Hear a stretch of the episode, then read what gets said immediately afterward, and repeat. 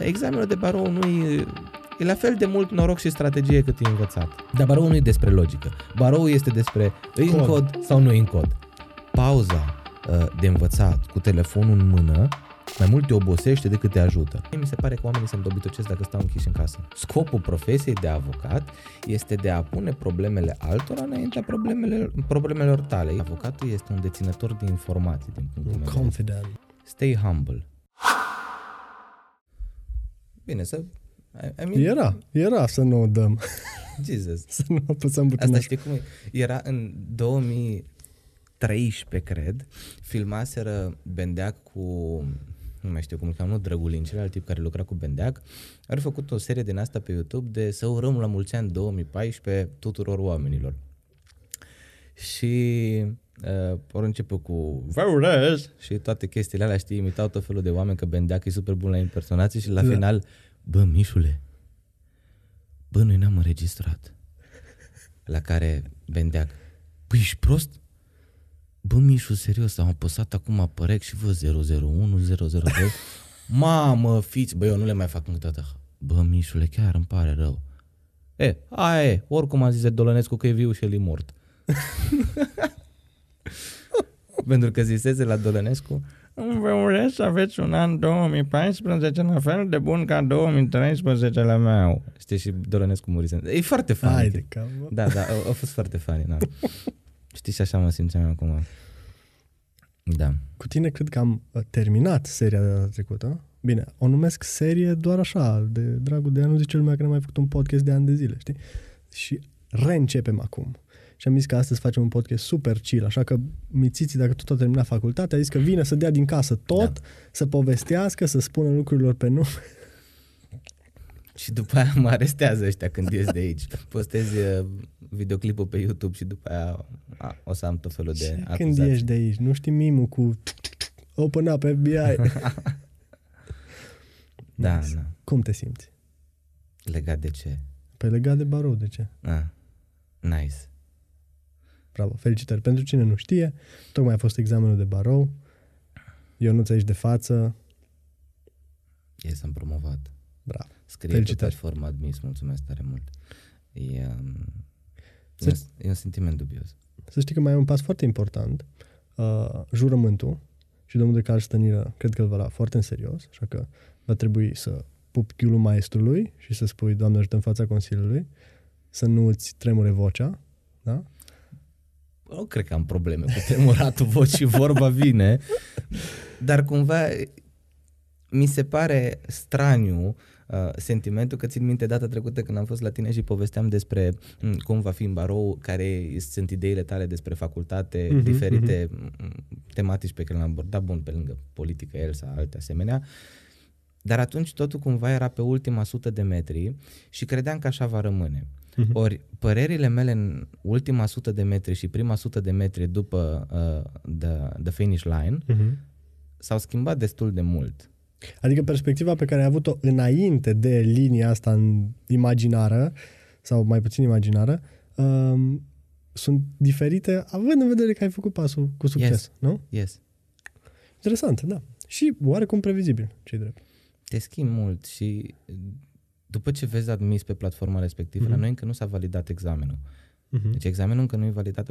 Bun, cumva s-au respins toate contestațiile, s-au soluționat contestațiile la barem, la toate cele, deci e- este din punctul meu de vedere undeva la 90% sigură chestiunea.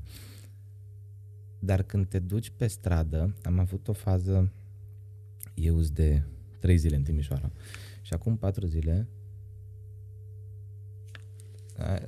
I, I don't know, Da. Uh, acum patru zile m, stăteam în, în fața porții casei în sat și trece o persoană undeva la 65 de ani pe care na, stă în sat de când... Adică n- noi, noi folosim termenul de băștinași Mhm. în satul respectiv, oamenii care sunt acolo de mulți ani. Corect. Familia mea e în satul respectiv în Mândruloc lângă Arad din anii 60. Uh-huh. Și cumva ne-am câștigat statutul ăsta de băștinaș ai satului. Și trece pe lângă mine respectivul domn, pot să vin să discut cu dumneavoastră? Și eram, Giudule, stai puțin, adică până acum am fost eu nu-ți cumpăram Da. da. legume Bă, de la erai tine. bă până acum. Da, da, știi? Pot să vin să discut cu dumneavoastră. Și zic eu, Doamne, dar vă rog, adică de ce îmi spui dumneavoastră când dumneata ești un om la 60 de ani și eu sunt cumva un tânăr la 24, adică nu mi se pare pragmatic mm-hmm. să folosim pronumele personal de, de politețe la vârsta asta. Și îl invit frumos, îl servesc cu cafea înăuntru, zice, uitați, am o problemă și uh, uh, am nevoie de un avocat, dacă mă puteți ajuta. Și eram, wait a minute. Unul la mână, de unde naiba știi că sunt avocat, adică a fost așa bun. După aia am aflat, bună mea, după ce i-am zis la bunica mea că am luat examenul, a aflat toată provincia, yeah, știi? Newsfeed-ul yes, a yes. funcționat. Deci a fost la biserică duminică și s-a întâmplat nebunia. Și cumva atunci m-a lovit. Deci până în momentul respectiv nu am avut lovitura aia, dar în mm. momentul respectiv m-a lovit. Și eram, ok, viața ta s-a schimbat exponențial, ai grijă ce faci. Mm. Nu din punctul de vedere al răspunderii sau habar n-am la ce să mă refer acum pe lângă răspundere, dar cumva, din punctul meu de vedere, care merg pe ideea de all-style lawyer, gen, mică paranteză, știi cum plac parantezele, din punctul meu de vedere, avocatul în societate e un fel de godfather, de Don Corleone. Știu că sună foarte greșit ce spun. Așteptăm, așteptăm. Dar din punctul meu de vedere, avocatul este omul la citit, cult, care știe multe chestii, la care lumea merge pentru sfaturi, nu neapărat pentru litigi, dar merge să rezolve o problemă, nu o problemă de vreau să divorțez. Uite, fata mea are o problemă în materia respectivă, vreau să construiesc o casă cu cine mm. vrei. Avocatul este un deținător de informații din punctul un meu confident. de vedere. Exact, exact. Mm-hmm. Un fel de Frodo din Lord of the Rings, știi? Și lumea are niște așteptări de la tine o să spun niște chestii, o să mă folosesc de podcastul tău din nou ca să spun niște chestii pe nume. S-a cam stricat chestiunea asta.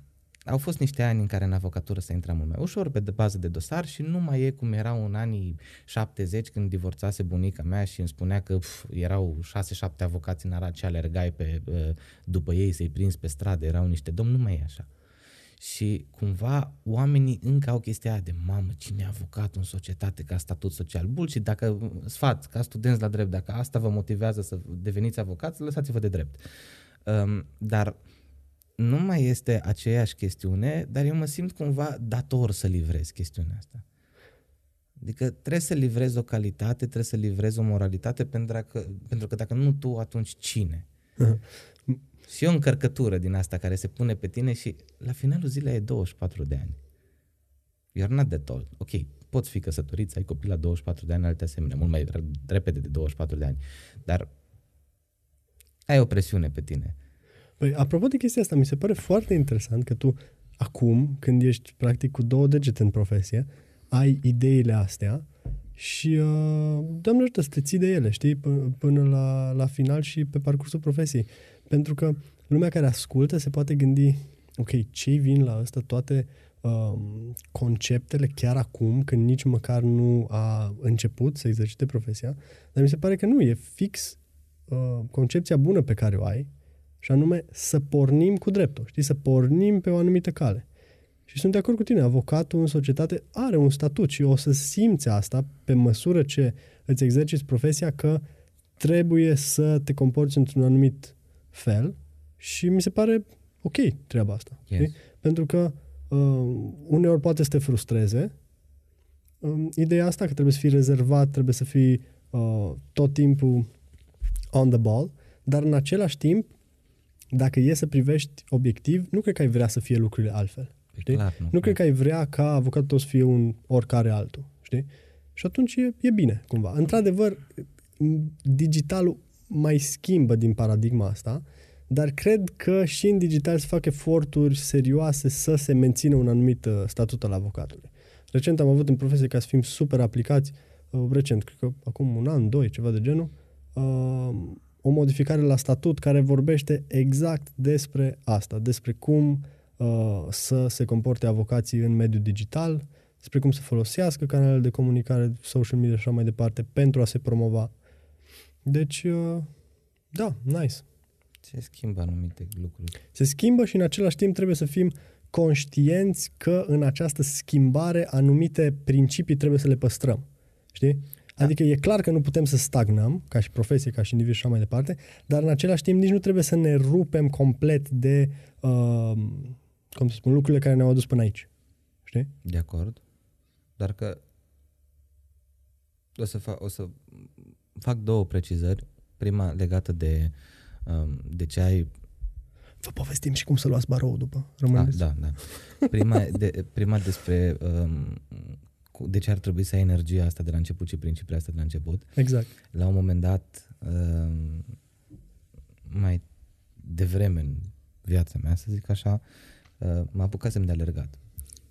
Și uh. mi-am pus în cap la maratonul Oradului acum câțiva ani să fac un cross de 10 km. Și după vreo două, trei săptămâni de antrenament, eram, oh God, deja sunt obosit, deja nu mai vreau și mi-a spus la un moment dat un tip care, într-adevăr, profesor la facultate de sport, da, om care face sport, nu ca mine, um, îmi spunea, măi, dacă tu de la început te apuci cu ură și cu silă și nu-ți place și nu te gândești la momentul, dacă te gândești mai mult la chinul prin care treci ca să ajungi la final decât la bucuria pe care o vei avea la final, nu vei ajunge niciodată acolo. Sau da. când vei ajunge acolo, nu te va mai încânta cu nimic pentru că vei avea impresia că chinul a fost prea mare și bucuria prea mică. Uh-huh. Asta era prima pre- precizare pe care voiam să o fac.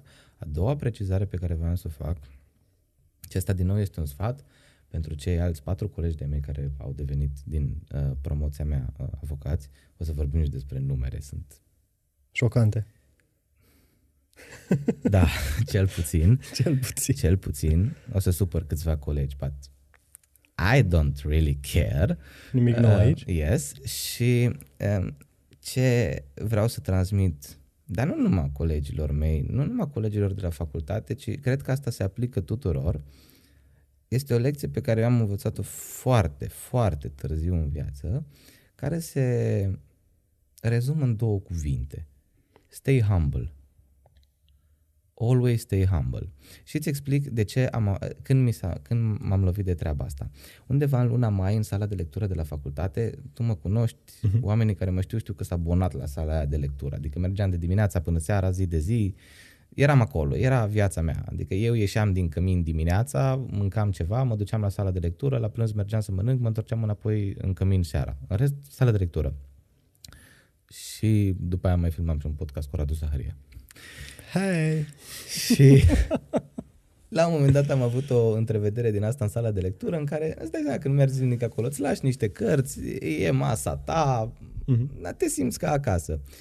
Și într-o zi mă duc acolo, nu mai erau, erau alte cărți pe banca mea, cărțile mele ridicate și întreb oamenii de pe lângă, băi, ce s-a întâmplat aici?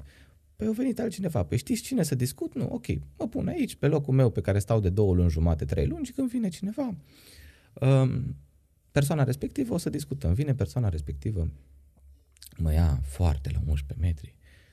Cum îmi permit? Atâta nesimțire, să iau lucrurile, să le pun sus, că sunt niște chestiuni la 20 de centi mai sus de masă. Da, niște politici. Exact. Și cum îmi permit? Și zic, domnișoară, nu vrei să discutăm afară, nu deranjăm pe toată lumea. Că ce? Că ea îmi face mie plângere. Eu ar trebui să mă comport altfel cu ea, că ea e avocat. Uh. Și eram bloody hell. 30 de secunde în creierul meu era, mamă, ce plângere poate să-mi facă? Are vreun temei penal, am făcut ceva no. cu ea, nimic. Deci imediat Gândire am luat-o, exact, drept, am luat-o imediat și mă întorc la zic, da, fă plângere, vrei să-ți dau buletinul, poftim buletinul, fă poză unde vrei, să te duci la domnul decan, du-te o să zică să faci ceva pe ea de plângere, pentru că, na, până la urmă, până la finalul poveștii, pe lângă că mă implic mult în facultate, aveam dreptate în speța respectivă. Iar apoi merge la portar să mă scoată afară din sala de lectură. Deci a fost o comedie cruntă în ziua respectivă. Cheamă portarul să mă scoată afară, Nea Ilie la poartă, se uită la mine, tot ce ai cu Ionuț? Că Ionuț e aici zilnic. Păi s-a pus pe locul meu, la care portarul, eu cred că tu te-ai pus pe locul lui, că el ești de trei luni de zi. La care îi spun, fată, hai să ne înțelegem, să terminăm toată povestea, că pierdem timp degeaba. La care ea, da, ești țăran? Și zic eu, nu, dar ești de la țară? Și zic eu, da, e vreo problemă că de la țară? A, păi țăranii n-au ce căuta aici. Și în momentul ăla mi-am jurat, m-am dus în baie, m-am uitat în oglindă și mi-am zis, mițiți, dacă vreodată ajungi avocat, stay humble Nu, băi, tu ești avocat. Ok, de acord, ai avut o realizare. Dar nu trebuie să dai la toată lumea peste față că, vai, vezi, doamne, ai reușit să iei un examen. Nu spune nimic despre tine. Probabil sunt oameni mult mai pregătiți decât tine care au avut o zi proastă. Știi? Și cumva nu fi așa. Și am văzut mulți oameni de genul care după ce și-au luat statutul ăsta își cumpără două perechi de Adidas de la uh, Gucci, Balenciaga, Prada, I don't know what firmă din asta foarte fancy și gata, suntem avocați, avocați umblăm cu pieptul în față pe stradă și suntem cineva în societate. Bă, calmează-te!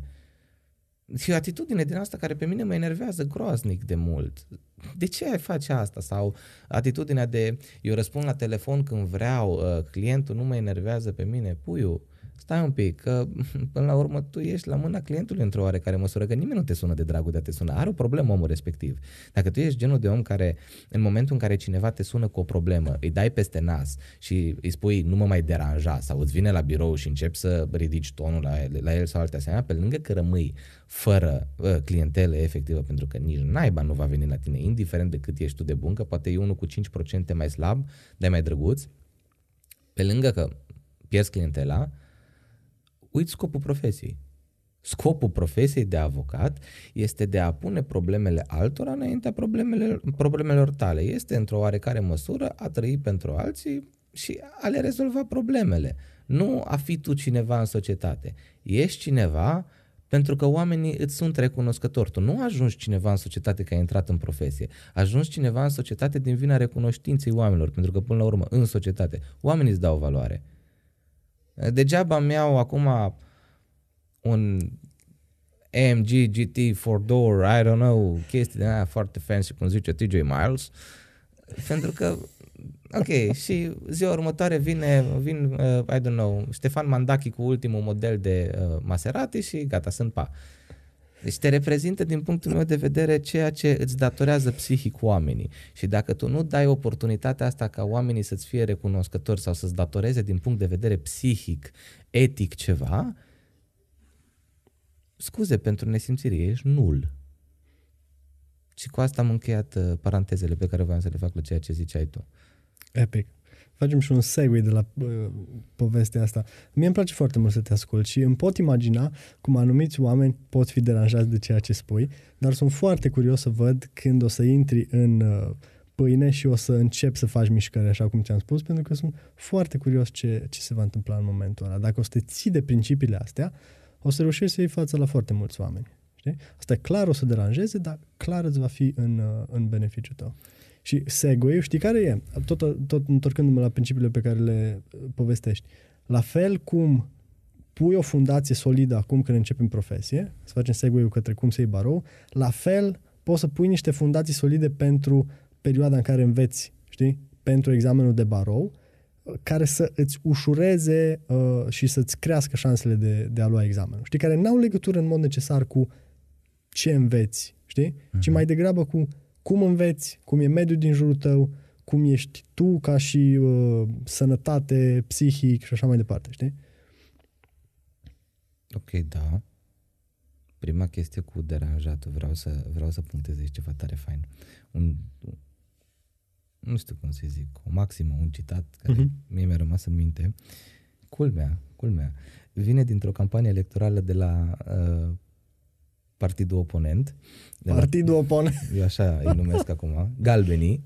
Uh, făcuseră ăștia prin 2019 o campanie cei de la PNL, deci eu nu știu de unde au avut banii respectiv pentru toată videografia și tot ce au făcut. Amazing. Amazing. Deci eu eram, doamne, filmaseră Timișoara, Arad, uh, Oradea și încă ceva. Și zice, îl filmează pe Bilie Bolojan, povestește asta niște chestii, în fine, irelevant toată chestia și spune la finalul, zil, la finalul videoclipului următoarea chestie. Dacă nu faci lucruri pentru că ți-e frică că vei deranja oameni, la finalul zilei nu vei face nimic și toată lumea va fi deranjată.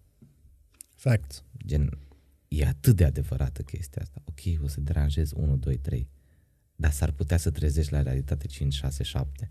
Fact. Și chiar aș merge mai departe. Uh, poți chiar să te ghidezi după cantitatea de persoane sau numărul de persoane pe care le deranjezi um, în ideea în care ceea ce faci are valoare. Evident să nu pornești cu rea credință, cu ideea de a deranja oameni.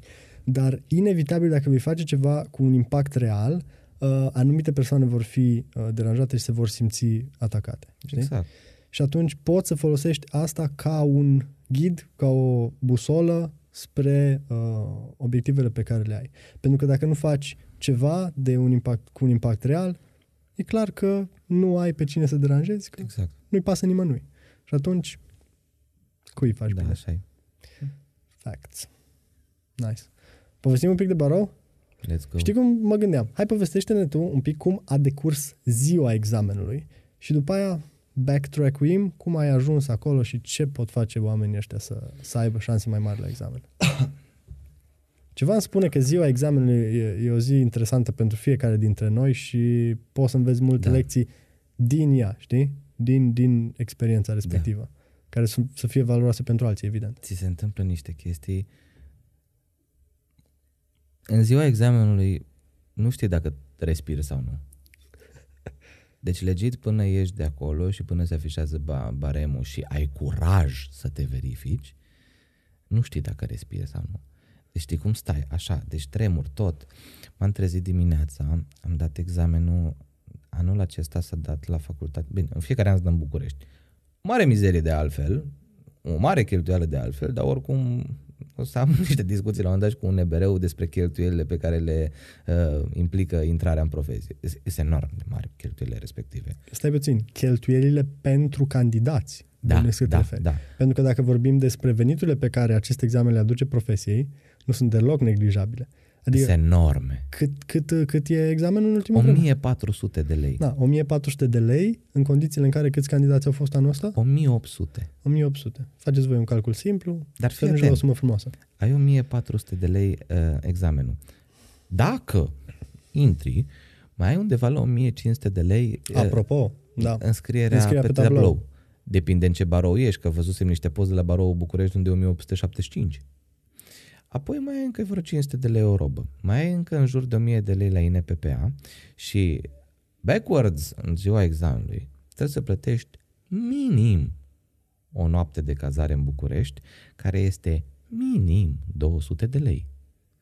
Plus O mâncare. să vorbim și despre asta, pentru că în legătură cu cazarea pentru examen, eu am niște idei destul de Same, stricte. Same. Um, și deci sunt niște cheltuieli inumane. Ajungi în total, eu cu tot ce am cheltuit, bun, eu am stat mai multe zile în București, am vrut să-mi iau o mini-vacanță, dar în fine, toată distracția cu toate taxele astea, Mhm. mm. am ajunge undeva la 2000 de euro. E huge. E huge. Dacă tai toate distracțiile mele prin București, nu-ți imagina că m-am rupt în herăstrău. Dar mânca și urmă de la The Ristor. E amazing. Um, deci, dacă tăiem tot ce e extras, gen orice Mhm. creanțe, accesorii și mergem doar pe creanța principală să stabilim obiectul cauzei, tot puști peste 1000 de euro.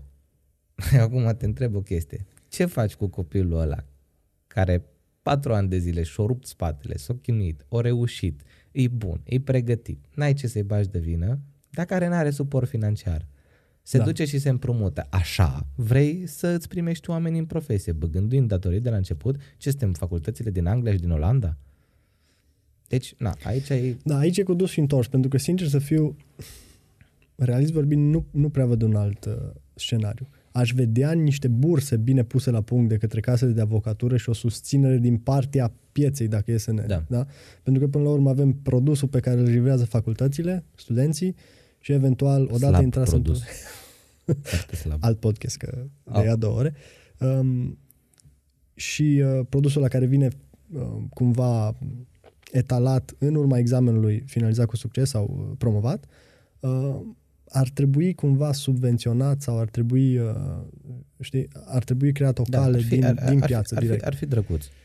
Gen, Da, numai că ce se întâmplă e că piața e de fapt locul în care se cern în mod real persoanele care intră în profesie exact. și cumva nu are un incentiv în sensul de a aduce un număr și mai mare de, de oameni decât ăia care sunt într-adevăr Top. top și care nu doar sunt top din punct de vedere al cunoștințelor, ci al tuturor abilităților necesare uh-huh. să ajungă până acolo. Știi? Pentru că te gândești în felul următor. Ok, e clar nedrept că persoanele care nu au um, potența financiară necesară să dea examenul și, apropo, să dea examenul o dată, de două ori, de trei ori, de câte ori e necesar. Pentru că, realist vorbind, dacă te uiți după statistici, persoanele nu intră din prima. Da? Deci e o cheltuială care, uh, în mod realist, ar trebui să o asumi măcar de două ori. Și atunci spui așa, dacă persoana respectivă nu e în stare să adune suma de bani necesară să uh, dea examenul, mm. da, și tot ce are nevoie în jurul lui ca să-l și promoveze, atunci ce valoare reală are persoana respectivă? Cu tot dragul și respectul pentru, pentru persoana respectivă. Așa, nu știu, așa. frate, du-te, fă tați două luni, că îi faci banii. Dacă chiar vrei să... și nu ai altă, nu ai altă soluție. De acord. Știi? Nu. Îmi, îmi place ce zici. Da, e foarte... Uite, vezi, eu nu m-am gândit la chestia Mă, știi ce se întâmplă? Dacă, dacă, nu ești, dacă ești full de zăpadă de la început și spui, ok, eu n-am bani, chestia asta nu e dreaptă, hai să ardem sistemul și să... Da, n-ai ce căuta, pentru că nu poți să concurezi mai departe. Exact. Știi? O să intri, ok, e 10 lei barou, intră, intrați toți, e la liber și ajungi în piață și faci ce? Da, Nimic. Uite, de, Murim toți de foame. Deci așa mă bucur când vine cineva și îndărâmă o, o, o părere și gen după 5 minute, da frate, așa e. Deci momentul ăsta pentru mine este o bucurie maximă. Așa mă bucur când vine mm. cineva și zice... Tu erai mai degrabă de părere că nu e bine. Da, da și uite, asta îmi place ce zici. Mm-hmm. Mi se pare foarte pragmatic. Bine, tot rămân cu ideea că taxa de înscriere în barou ar trebui, în tablou n-ar trebui să fie 1500. Știi ce se întâmplă? Și dacă rămâne 1500, pot fi de acord că serviciile, din nou, dacă vorbim despre un, uh, cum să spun, un, un concurs uh-huh. da, um, organizat, cum examenul de barou este, serviciile pe care ți le oferă în cadrul concursului ar putea să fie la niște standarde mai ridicate. Adică uite la toate competițiile sportive. Da? Uh, competitorii, ceea ce studenții care da, uh, sunt, da. pot fi uh, măcar uh, comparați cu un competitor sportiv, primesc tot felul de facilități. Exact. Da? Tot felul de zone în care să-și iau un pahar cu apă și să stea pe o canapea okay. și așa mai departe. Deci în zona aia, într-adevăr, ar putea fi investiți banii care oricum se, da. se cheltuie. La, la un concurs de biciclete plătesc, știi că eu mă duc la concursuri de biciclete și dau undeva la 50 de euro maxim 70-80 de euro. Bun, nu mă duc la nu știu ce concursuri, la Giro d'Italia sau la Tour de France sau habar n-am ce. Concursuri locale. Și în 50-70 de euro, mami, primesc uh, bă, tricou, exact apă, asta, isostaruri, toate nebuniile, deci m- și mâncare și toate cele. Aici plătesc 1400, știi ce am, plătit, ce am primit de 1400 de lei? Legit cu ce am rămas după examen. O sticlă de apă de jumătate de litru. Și pixul mi l luat înapoi. Asta am vrut să întreb. Eu am vrut să zic, stai, și pixul. Nu, nu pixul. Nu. Pixul mi l luat înapoi. Bine, nu oricum nu aveam nevoie de... Nu se poate, da, nu me... se poate. Ți-o deci, luat pixul înapoi. Deci la finalul nu examenului... Nu, nu te cred. Îți jur, îți aduc alți colegi care au fost cu mine în alte săli, eu lăsat cu pixul. Să plece cu pixul. La noi în sală s-au adunat pixurile, aduc martori. Deci am rămas, efectiv, eram... Păi, pixul. Știi, astea sunt detaliile alea care pot crea legende cumva, știi, da, negative. Da. Adică te gândești, dă numai să iei un pix. Și experiență. Dar nu, frate, să-ți ia pixul e pur și simplu înjositor. Da. Deci mi se pare... Le-au luat deci pixurile. Deci pixul. Bine, să depășim momentul. Că de... Deci pixul păcii, știi? Băi, dăm pixul. Da, a fost incredibil. Da, da. Bun, hai să-ți povestesc cum a fost ziua examenului. Așa. Foarte dubios, uh, cazarea a fost foarte greu de găsit. În fine, eu am făcut cea mai bună fentă pe care o recomand oricui. Mergeți cu părinții la examen. Nu mergeți în gașcă de studenți. Povestim și despre asta. Deci, da. eu am luat-o pe maică, mi-am dus cu ea, uh, ea o căuta cazare, cu din alea, știa că scârție scările, e atât de mare patul, stătuse cu ea la, la telefon atâtea ore, am ales camera, toate cele m-am trezit pe la 6.45 pentru că mașina mea are o problemă uh, la un senzor de închidere la capotă și începe să cânte alarma din când în când. Tu îți dai seama că mie nu mi-a mai cântat alarma aia de 3 luni. Și fix în ziua examenului, fix când trebuia să mă trezesc, mi-a sunat alarma la mașină. Da, pentru că așa se întâmplă lucrurile. Signs, efectiv semne care apar. Mă ridic din pat, outfit-ul, asta îmi povesteai tu, eu am, eu am mai făcut rutina aia la, la îndrumarea ta de multe ori acasă. Uh-huh. Adică eu cu două săptămâni înainte de examen, mă trezeam la 6.45, uh, băgam ceva în gură, mergeam până în capătul satului și înapoi, că știam că aproximativ atâta e distanța de la locul de cazare până la uh, locația în care dau examen. Uh, mi-am luat outfit-ul ăla de nenumărate ori. M-am pus, am făcut subiectul de aprilie 2021, septembrie, nu, aprilie 2022, septembrie 2021, așa le făceam acasă, de la 9 la 13. Acasă făceam chestiunea asta, uh, dar cumva te pregătește, dar n-are nicio treabă cu ce se întâmplă acolo. M-am trezit în București, outfit-ul a constat, eu vreau să punctez outfit-ul. Da, știu, nu, știu, eu, știu, eu sunt de acord. Știu că pare irelevant, dar am văzut o grămadă de drăguți din ăștia care vin la 4 AC. Puiu, stai 4 ore acolo, fii comod. Așa că Jordans, blugi de pe mine, un tricou alb și o, o bluză cu fermoar peste. That was it. Cât mai simplu, cât mai ok, dacă mi cald îmi dau jos bluza, dacă mi frig iau bluza înapoi, super simplu, asta e ideea. Și merg la examen, dimineața nu știu dacă am mâncat ceva, oricum dacă mâncam ceva vomitam, și merg cu mama până în fața examenului, ori mai fost niște colegi că hai să stăm la povești. Eram, guys, eu acum sunt cu mine, discutăm după ce ies. Uh, și stau cu maica mea la o țigară, o fumez uh, uh, și pe a doua și na, mă pupă maica mea, zice succes, du-te uh, să mergi cu bine sau ceva de genul și eu la Caterin că îi zic mă duc cu bine, mă întorc avocat, așteaptă-mă aici. După aia am aflat că după ce a fost un moment din ăsta extraordinar de emoționant, că după ce m-a lăsat, lângă era o biserică.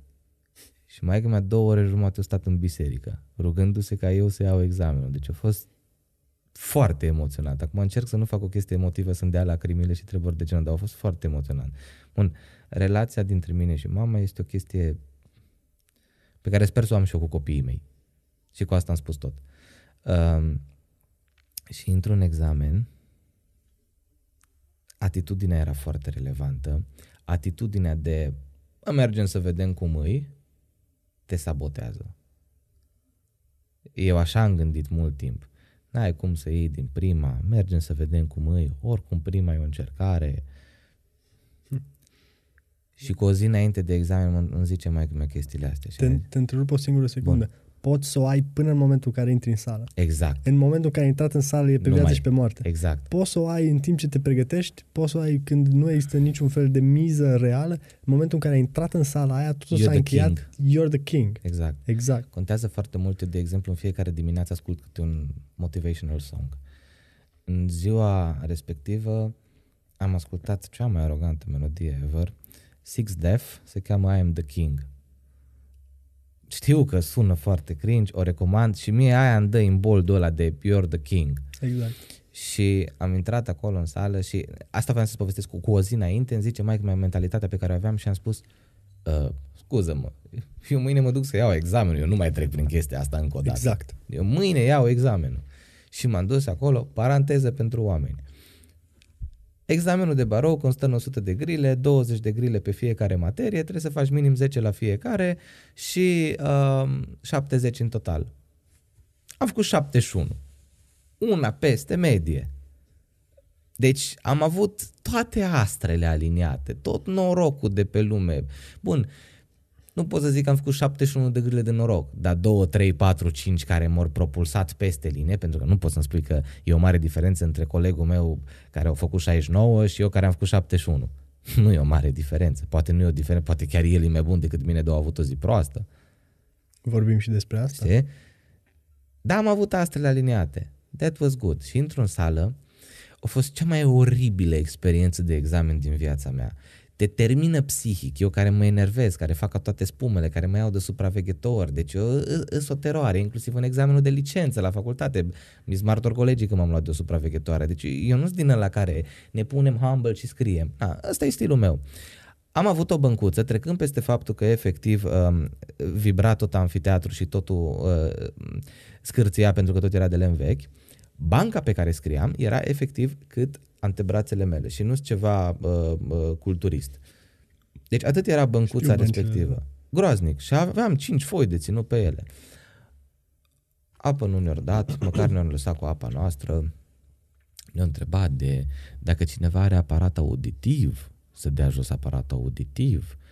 Ce mi s-a părut drăguț când ne-au lăsat cu câte un aliment la noi? Eu nu mi-am adus, dar mi s-a părut chiar o chestie de bun simț. Dacă vrei o bomboană, un baton, un biscuit, ceva, te lăsa să-ți iei la bancă. Bun, o mai venit o stimabilă domnișoară care era destul de ofticată, că nu o lăsa cu crema de mâini la bancă. Acum, scuză-mă, poți să dai un examen fără cremă de mâini. Știi tu, sigur? Yes. Yes, că și mie îmi, îmi transpiră mâinile, uneori mi se usucă mâinile și pot să dai examene fără cremă de mâini. Bun, experiențe groaznică, trafic tot timpul către baie. Eu eram uh, la, uh, în prima, fix în prima bancă, deci fix în prima bancă, primul loc din anfiteatru. Șapte supraveghetori la jumătate de metru de mine povestind, zicând bârfe și alte asemenea. Da, da și pe grila de examen, din nou sfat de-al tău, tot ce mă enerva scriam. Mă enervează ăștia de vorbesc, mă enervează ăștia de merg la baie. Eu am învățat, când mă enervează ceva în ultima perioadă, nu mă interesează. Îmi scriu pe foaie și văd eu mă enervez mai, mai, mai, mai târziu pentru ele, dar nu mă enervez atunci. Și a fost foarte multă gălăgie. Jumătate de examen eram așa, știi, cu, cu, cu degetele în urechi. Și are o chestie foarte relevantă. Am văzut oameni după două ore out. Ești dement? Ai dat 14 milioane, 1400 de lei. Stai acolo pe Stai ele. de toți banii. Exact, stai de toți banii.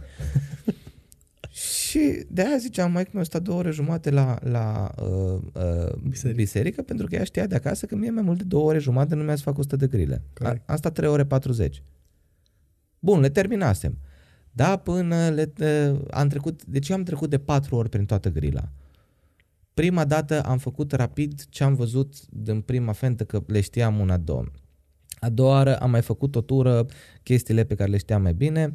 A treia oară am stat să le gândesc, a patra oară m-am verificat, apoi uh, le-am, uh, le-am trecut pe fișa aia de unde încercuiești, unde îmbulinezi drăciile alea. Și după aia am ieșit, când am ieșit, o văd pe maică mea, la, care, la care e acum, era buluc de oameni în fața facultății, toată lumea se întrebe cum e.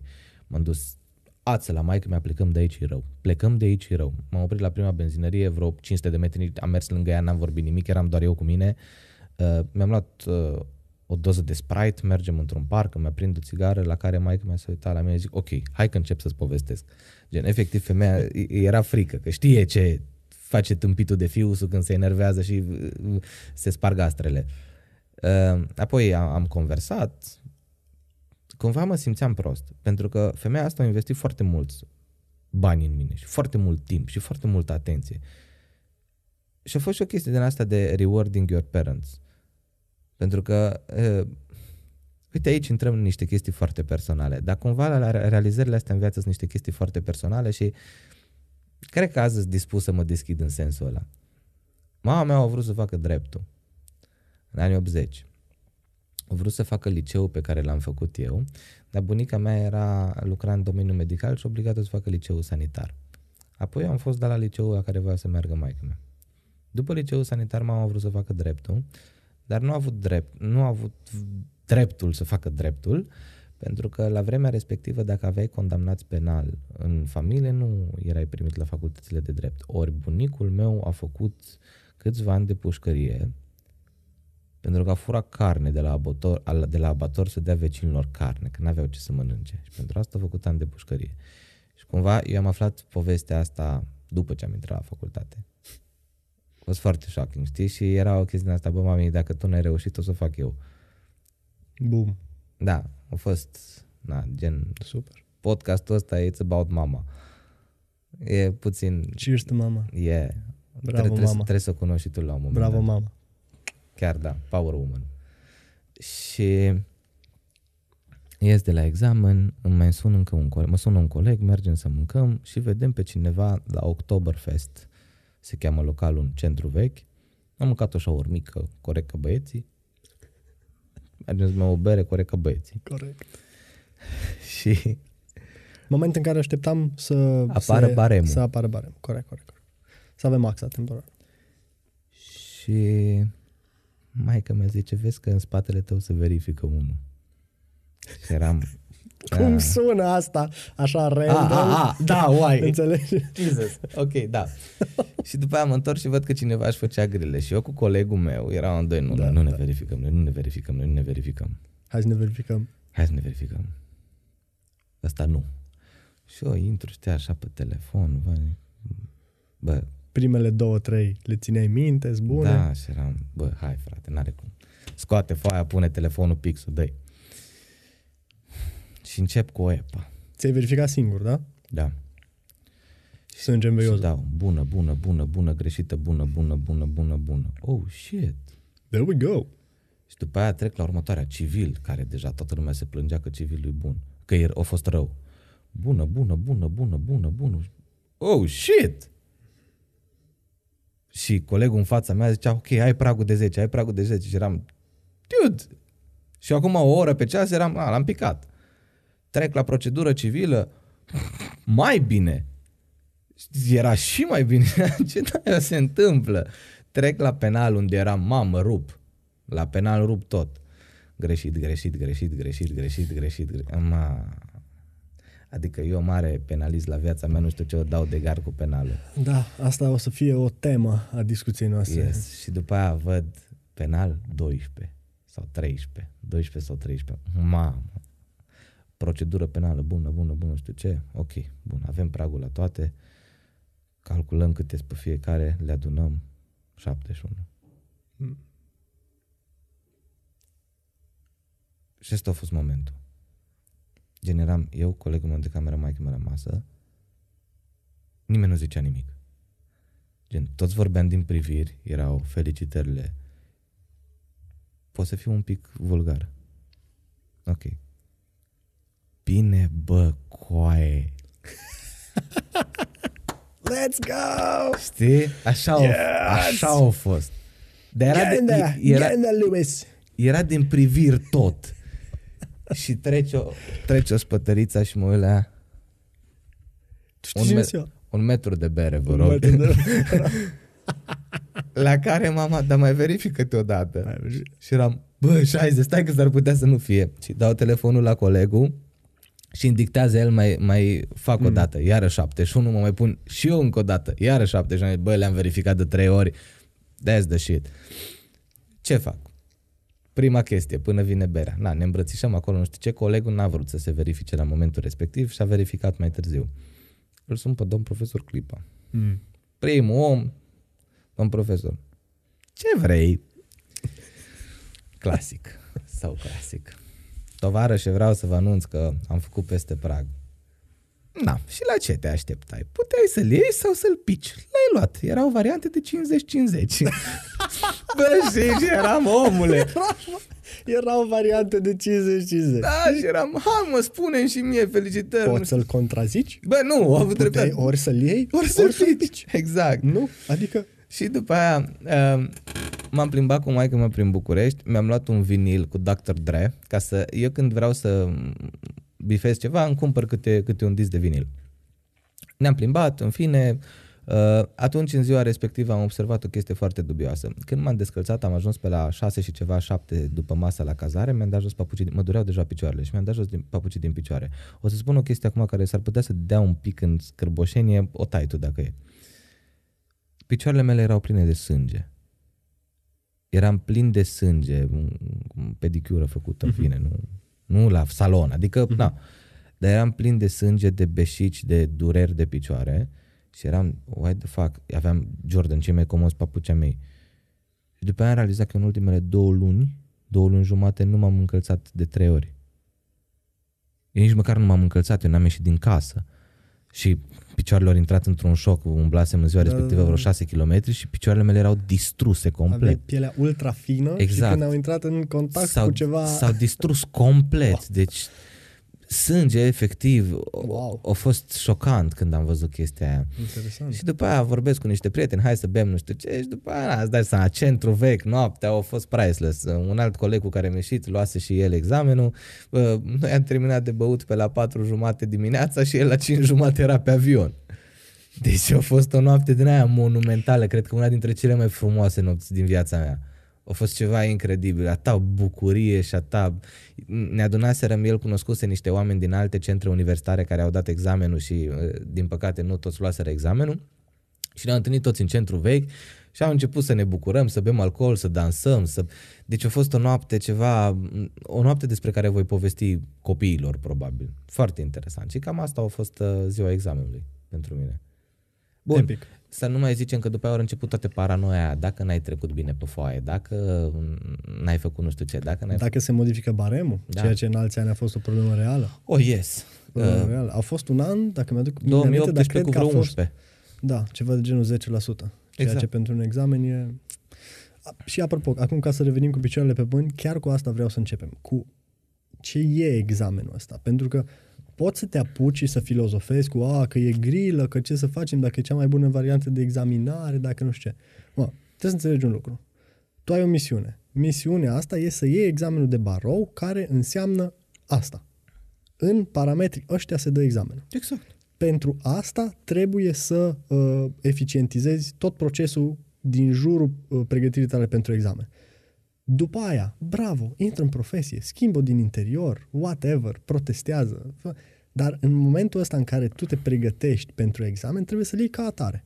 Da? Fără să te dai peste cap să uh, îl aduci în parametrii care ți-ar conveni ție. Știi?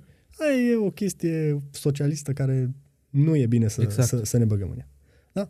Da? Acestea fiind spuse, hai să le luăm pe rând că tu ai zis foarte multe chestii și eram convins că asta o să se întâmple în legătură cu ziua examenelor din care putem să învățăm.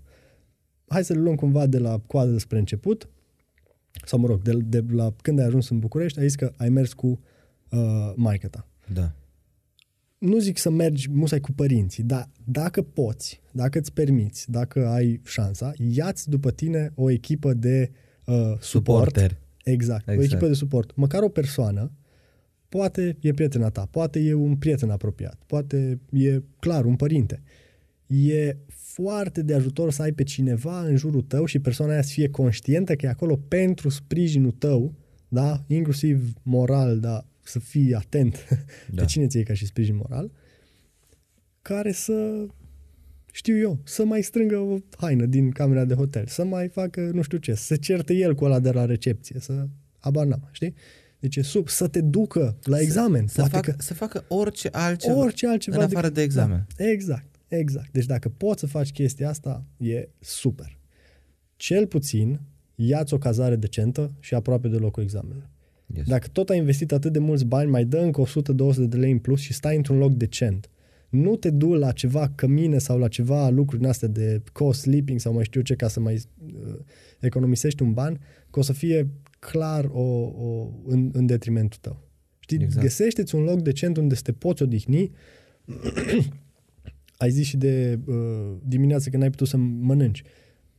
Super ar fi dacă ai putea să mănânci ceva sau după cum știi tu că, că îți funcționează sistemul tău, ideea e că dacă ai putea să mănânci undeva aproape, să nu trăiască să te plimbi, să nu știu ce, deci o cazare decentă care să aibă un mic dejun decent. Știi? Exact. Asta, asta e ideea de bază cu cazare. Da. Aproape să fie liniștit. Exact. Problema e că nu prea ți se spune unde dai examenul. Ni s-a spus foarte târziu dacă dăm la Romexpo sau la, la Facultatea de Drept din București. Dar cumva am căutat o cazare să fie undeva între cele două, sfat Da. pentru, pentru... Pot să fac un pic de plasare pe, de produse? Ia să vedem. Ok. Uh, eu am fost cazat la Bucharest Downtown, Down, Downtown Inn. Bă, deci mi-e atât de greu să pronunț cuvântul la Downtown. Deci mi se pare, în fine, mi-e foarte greu să-l pronunț și n-am învățat engleza ieri, știi? Am stat pe calea Griviței, super aproape, era undeva la jumătatea drumului dintre Romexpo Mm. mm. și Facultatea de Drept și oricum o dădeam, o dădeam bine. Deci a fost super ok, destul de liniștit, na, erau niște prieteni de-a mei și de-a lui Connector, de jucau fotbal seara acolo în față, dar a fost ok, deci chiar nu mă pot plânge. Eu și obișnuit să dorm într-o cameră care are un ditai geam lângă DN7. Că acolo stau, acolo mi casa, știi? Adică mie dacă întrec 30 de tiruri pe noapte, I have no problem, dorm liniștit. N-am o problemă. Mamă, sfore colegul de cameră. Da, sfore cât vrei, că eu oricum dorm ca lemnul. Deci cazarea e super relevantă. E... Bun. Și acum, întorcându-ne acasă, aici începem cu mediu, cu tine și cu învățatul. Și din nou, luându-le așa de la general, la lucruri care te ajută în, indiferent de examen și special ce și din ce să înveți și așa mai departe, unde, surprise, surprise, fără doctrină, focus on the Doar code, coduri. doar coduri, dar ajungem și acolo. Bun, la parte de mediu, ce mi-a plăcut și la tine când am povestit, că aveai un loc unde învățai și tot în jurul, în, în, Era în doar camera drept. aia era, era drept și era focusată pe... Îți spun sincer, eu n-am avut asta dar uh, îmi pot imagina cum e bine să ai un loc care să te bagi direct în, uh, în feeling-ul ăla de, Exact. știi, de a învăța. Deci, Deci mediul din jurul tău e iarăși super important. Ok. Să fie o, o cameră unde nu, să... Nu toată lumea își permite să aibă o cameră fix pentru studii. Că îți faci un colț din cameră pentru asta studii. zic, că... asta zic, să ai un loc, Exact. știi? O, Dar un metru pătrat Dar- unde să fie... cea mai proastă alegere din punctul meu de vedere, că puteam să stau la cămin și să vin în continuare la sala de lectură. Cea mai proastă alegere este să mergi în săli de lectură cu colegii.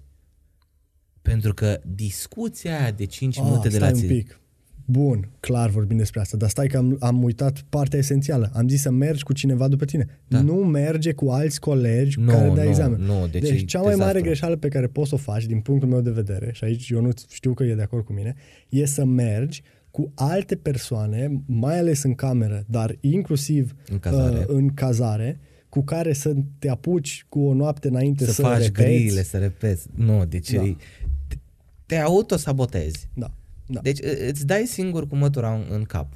A- Asta faci acolo. Um, legat de chestia cu învățatul, eu am văzut foarte mulți colegi care știu drept și au investit mult mai mult timp decât mine uh, în învățarea pentru barou. Au învățat la sala de lectură, unde pauza de 5 minute se face o oră.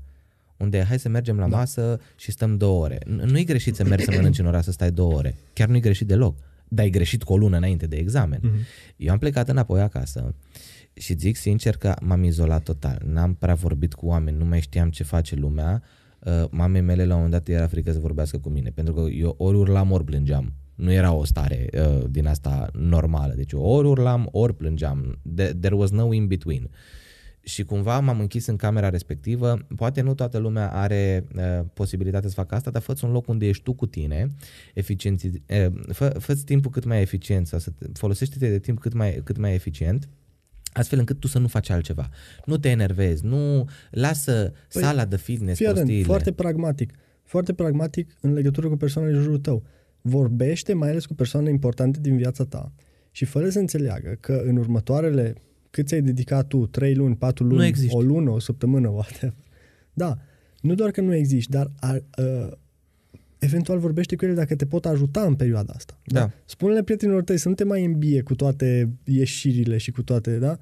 Spune Exact. iubitei, iubitului să nu te mai băzie că ești uh, cu nervii la pământ și așa mai departe. Știi? Exact. Spune părinților tăi să fie mai indulgenți cu știu eu ce sarcini vor să dea așa mai departe, în, în așa fel încât uh, toată infrastructura asta pe care ți-o creezi să fie dedicată da. spre misiunea ta Da. de a lua examen. Eu, uh, personal, m-am închis în casă, m-am făcut toate treburile, am ieșit într-o zi să-mi iau cazierul, să-mi, uh, mă duc să-mi fac uh, drăcia aia de examen psihiatric. Doamne, ce pierdere de timp inuman.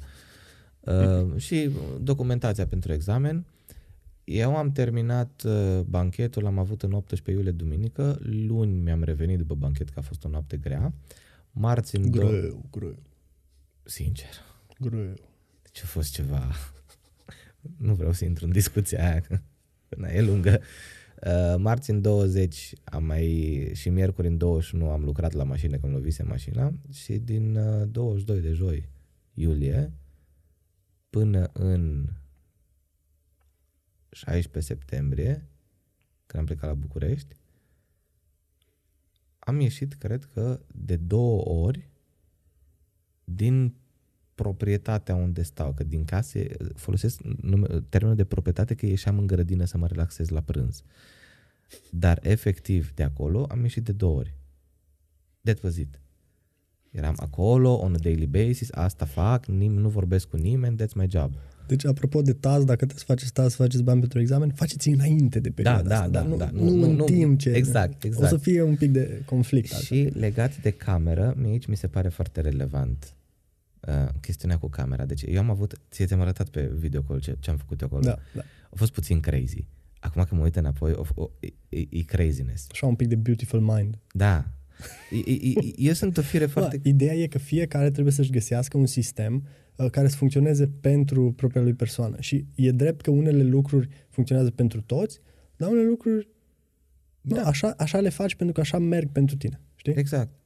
Eu, uh, fiind o fire creativă, cumva am zis, azi mă folosesc de pereți ăștia, că ce faci când te plictisești? Te uiți Da. pe pereți. Da. E zis, bun, hai să fac cumva încât orice fac în camera asta să mă lovesc de tematica de examen. Mhm. Și am început, eu am, mi-am făcut birou așa în, în formă de L, în față pe geam, deci mi-e venea lumina Mhm. De afară, dar era cumva semi-blocată de niște hârtie A3. Mi-am luat o, un top din ăla de hârtie A3 și mi erau toate infracțiunile făcut cu roșu latura subiectivă, cu turcoaz dacă acțiunea penală se pune în mișcare din nou oficiu sau la plângere prealabilă, varianta agravată cu mov, cu nu știu ce culoare, știți și le vedeam la fiecare, că la unele lipsesc anumite culori, la altele sunt prezente anumite culori. Mhm, Era coduri de culori. În față aveam toți penalul.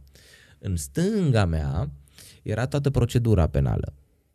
În dreapta mea era toată, tot ce înseamnă procedură civilă pe etape procesuale, pe partea, cum ar veni pe partea specială și acolo sub etape procesuale completam. Aici bagi excepția de necompetență teritorială exclusivă până în momentul ăsta. Vezi că asta e singura care o bagi până atunci.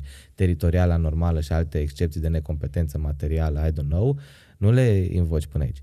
Și în spatele meu, pe aia nu cred că le-ai văzut. Exista undeva la 2800 de post-it-uri lipite pe perete, care erau civilul. Da, le mai bine că nu le-am văzut că îmi schimbam părerea despre tine. Ziceai că crazy. Deci am folosit în total, imaginează ce înseamnă să folosești, c- cât am mai greșit, 30 de topuri de ăla de post-it-uri. Când le vezi așa, sunt Da, filmă. deci, cum spuneam, există anumite chestii care funcționează pentru Băi, toți și anumite lucruri care tu așa știi- te le faci că așa ți se tu știi năzare cât ție. de fain arată camera aia acum? Îmi imaginez că nici nu-ți vine să le dezlipești. Nu, nu? deci e atât de faină, e Mhm. superbă. Și mai am, acolo e biblioteca unde îmi țin cărțile și mi-am mutat într-o zi uh, pick-up-ul și niște viniluri. Și în pauza de masă, de ce făceam următoarea chestie? Mă trezeam, învățam. Dacă trebuia să dorm 8 ore, 9 ore, 9 ore dormeam. Asta cu uh, dorm 5 ore ca să rup, ești un dobitoc. Pentru că te obosești singur, nu te ajută Păi, cu nimic, o hai să-ți minte spun eu. obosită nu funcționează. Ție ți-am spus de cercul cu chestii, nu? Da, Da. Cred că e prima dată când îl spun public. L-am ținut așa ca un fel de comoara mea, dar ideea e foarte simplă. Imaginați-vă un cerc pe care îl împărțiți în jumătate, una dintre jumătăți o mai împărțiți odată în jumătate și sferturi, cele două sferturi, dintre Exact. ele din nou le împărțiți în jumătate. E. Prima jumătate din cerc care a rezultat, somn. Sfertul, mâncare. Celelalte două, ce mai optimi sau whatever, uh, sport și minte, sau cum vreți voi să spuneți, la partea de uh, antrenament pentru uh, psihicul vostru. Ideea e foarte simplă. Orice vrei să faci, din punctul meu de, meu de vedere, orice vrei să faci în viață, uh, dificultatea cu care vei obține obiectivul pe care tu ți-l propui e impactat de lucrurile pe care tu Exact. tocmai le-ai pus în cerc. de acord. Da? Eu nu zic că nu vei putea să obții, uh, să nu, nu vei putea atinge obiectivul fără a respecta cercul ăsta, dar va fi mai greu. Da? Sau Da. mai ușor în funcție de cum acorzi atenție somnului, în primul rând. E cel mai e relevant. incredibil de important. Gândește-te că poți să reziști fără mâncare și fără apă perioade de timp, încearcă să faci asta cu somnul. să-ți fac să o vezi paranteză. Cât, cât reziști. Eu am descoperit o chestie foarte relevantă chiar în pregătirea pentru examen. Jumătatea de oră de dinaintea somnului Uh-huh. e priceless. Trebuie să-ți pregătești creierul. Știu că, sun... mamă, deci asta sună exact ca oamenii aia pe care îi condamn eu că se chinuie prea mult cu lifestyle advices. nu, da, așa da, este. dar exact asta e. Da, pentru că ți eficientizezi anumite... uh, Contează procese. să dormi, dar contează enorm de mult cum dormi. Deci ai grijă, uite, eu de exemplu trebuie să am fiind, apropo, am aflat că am astm alergic. Mm, N-am iată. rinită. Da. Fun am, facts. am descoperit acum în, în, Ne plac parantezele, nu știu. Da, mie da. Uh, folosesc doar un, un fel de lenjerie pentru că restul mă irită la nas și sforei și nu mi se oxigenează destul creierul. Uh, draperiile la mine în cameră, de, de, eu acum realizez că sunt un pic uh, fric. Că le trag până la OCD. un... Da, da, le trag până la un punct din garniș, Ai- în fine. Dar eu recomand anumite uh, melodii pe care poți să le asculti înainte de... Trebuie să să-ți pregătești creierul. Și eram, stăteam în pat, mi-am pus căștile în urechi, ok, acum mă pregătesc să dorm. Pentru că am conștientizat că degeaba dorm 8 ore dacă dorm 8 ore în care s-a agitat și am vise dubioase. Gen că mă Adevărat. cert cu decanul sau altele, că eu din astea visam. Deci vorbesc serios.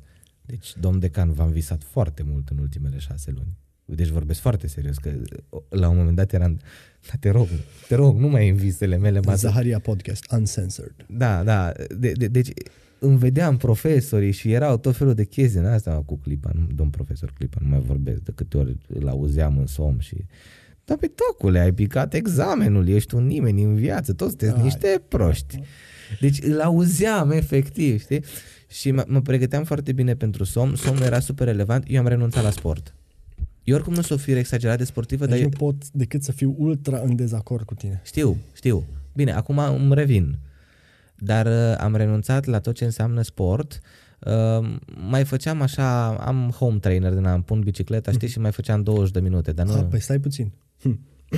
deci, revenim la ideea că tu ai o misiune, să iei examenul de barou. Sportul pe care îl faci în perioada asta trebuie să fie în rezonanță cu misiunea aia. Da, minimal. În perioada asta nu trebuie să, f- să-ți bați recordurile da? la, la Nu, e just keep there. mișcare. Da? E mișcarea minim necesară pentru a-ți eficientiza corpul și mintea și nimic mai mult. Eu Da? știi cum îmi foloseam? Uh, dimineața când mă trezeam, mă urcam un pic pe bicicleta aia. Uh, bine, e o chestie pe care spui bicicleta afară înăuntru. Doar ca să îmi activez mușchii la început de zi. Mhm, mhm, mhm. Din nou, ce funcționează pentru voi e genial. Majoritatea oamenilor din jurul meu știu câte kettlebell-uri am cumpărat eu cadou la oameni. Luați-vă un kettlebell, luați-vă un kettlebell greu pentru băieți măcar 16 kg, fete 12 kg lejer, 50 de swing-uri pe zi ar trebui să fie tot ce aveți nevoie în perioada asta. Mm. Da? Dar nu renunțați la sport complet. Da. Ceva, un minim de mișcare care să vă pună sângele și așa mai departe, e, e esențial Da, din și, punctul și meu de vedere. uh, sfat, Nu la fel de important ca și mâncarea. Și aici, ha, aici eu îți spun Da. că sunt un mare gurmand. Auzi. ții minte ce am spus.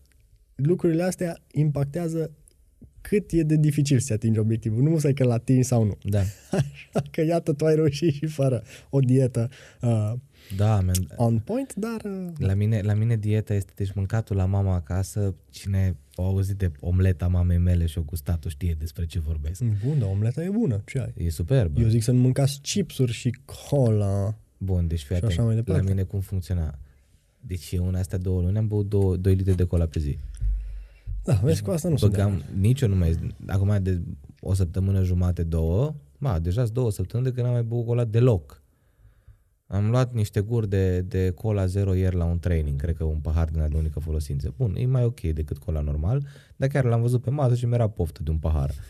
Dar băgam cola ca spartul, pentru că mie cola îmi dă energie. Îs happy când beau cola și îmi dă o stare din asta, știi, așa faină. Short notice, știi că cola la început avea uh, elementul principal din cocaină? Că tot din, din frunza de coca e făcută și Își Coca-Cola. extrăgeau ceva aromă. Yes. Da, și erau singura companie care avea dreptul să Nu, nu, nu, nu, nu, nu. cultive nu te, te, cocaină. refer, te referi la, la, la firma care Seagate, cred că se cheamă, sau Seagull. Ok. E singura firmă din lume, în Statele Unite, care are dreptul să extragă din frunza de cocaină elementul respectiv. Ok. De-aia, deci compania aia e Billions. E Îți dai singura seama. companie de pe planetă care are voie să extragă treaba aia, dar acum nu mai se face cum era mai de mult. Dar la început, uh, Coca-Cola și cocaine semănau destul de mult ca efecte. Păi știi ce a zis Elon Musk? Nu. Știi că acum cumpără Twitter gen pe bune. Gata. It's, it's, I Jesus. think it's a done deal. Wow. So, uh, Elon a zis, next I'm buying Coke to put the cocaine back in. Jesus. Wow. Ok. Bun, revenind. Uh, Eu la dietă, mama was there. da. Deci dacă sunteți curioși și vreți să ultra eficientizați lucrurile, asta nu este o recomandare, nu este un sfat nutrițional, nu vă bazați pe ce spunem noi în podcastul ăsta.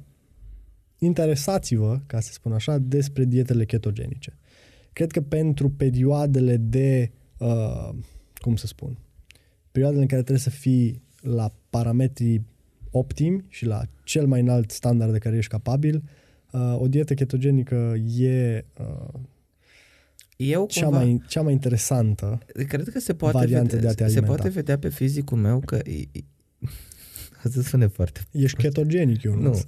Eu mă bucur foarte mult să mănânc. Eu de multe ori mănânc cu ochii, știi? Eu am înțeles, dar Și- ai o misiune să revenim Da. la asta mereu. Dar cumva mie mâncatul îmi dă bucurie. Ce greșit sună chestia asta. Nu, auzi. În fine. Și la fel Ok. și, cu, și cu ăla și mâncatul erau gen Sincer. bucuriile mele în timpul învățatului. Când are mama niște șnițele cu, cu, cu pilaf, cu orez, cu ciuperci, cu morcov, deci aia e bucuria mea. Deci poți să-mi aduci uh, fructe de mare și nu, știu, nu mă încântă. Deci șnițele alea cu orez, man, e priceless. Da, adevărul e că sună mai bine decât un pahar de ulei de măslină, dar hey, you gotta do what you gotta do. Na, deci cu mâncarea la mine, somn mult și învățat, dar și la învățat, bă, când simți că pici, stop, take a break, du-te, fă niște pași, fumează o țigară dacă fumezi. Eu aici am ceva complet pe dos față de ce vă spune lumea.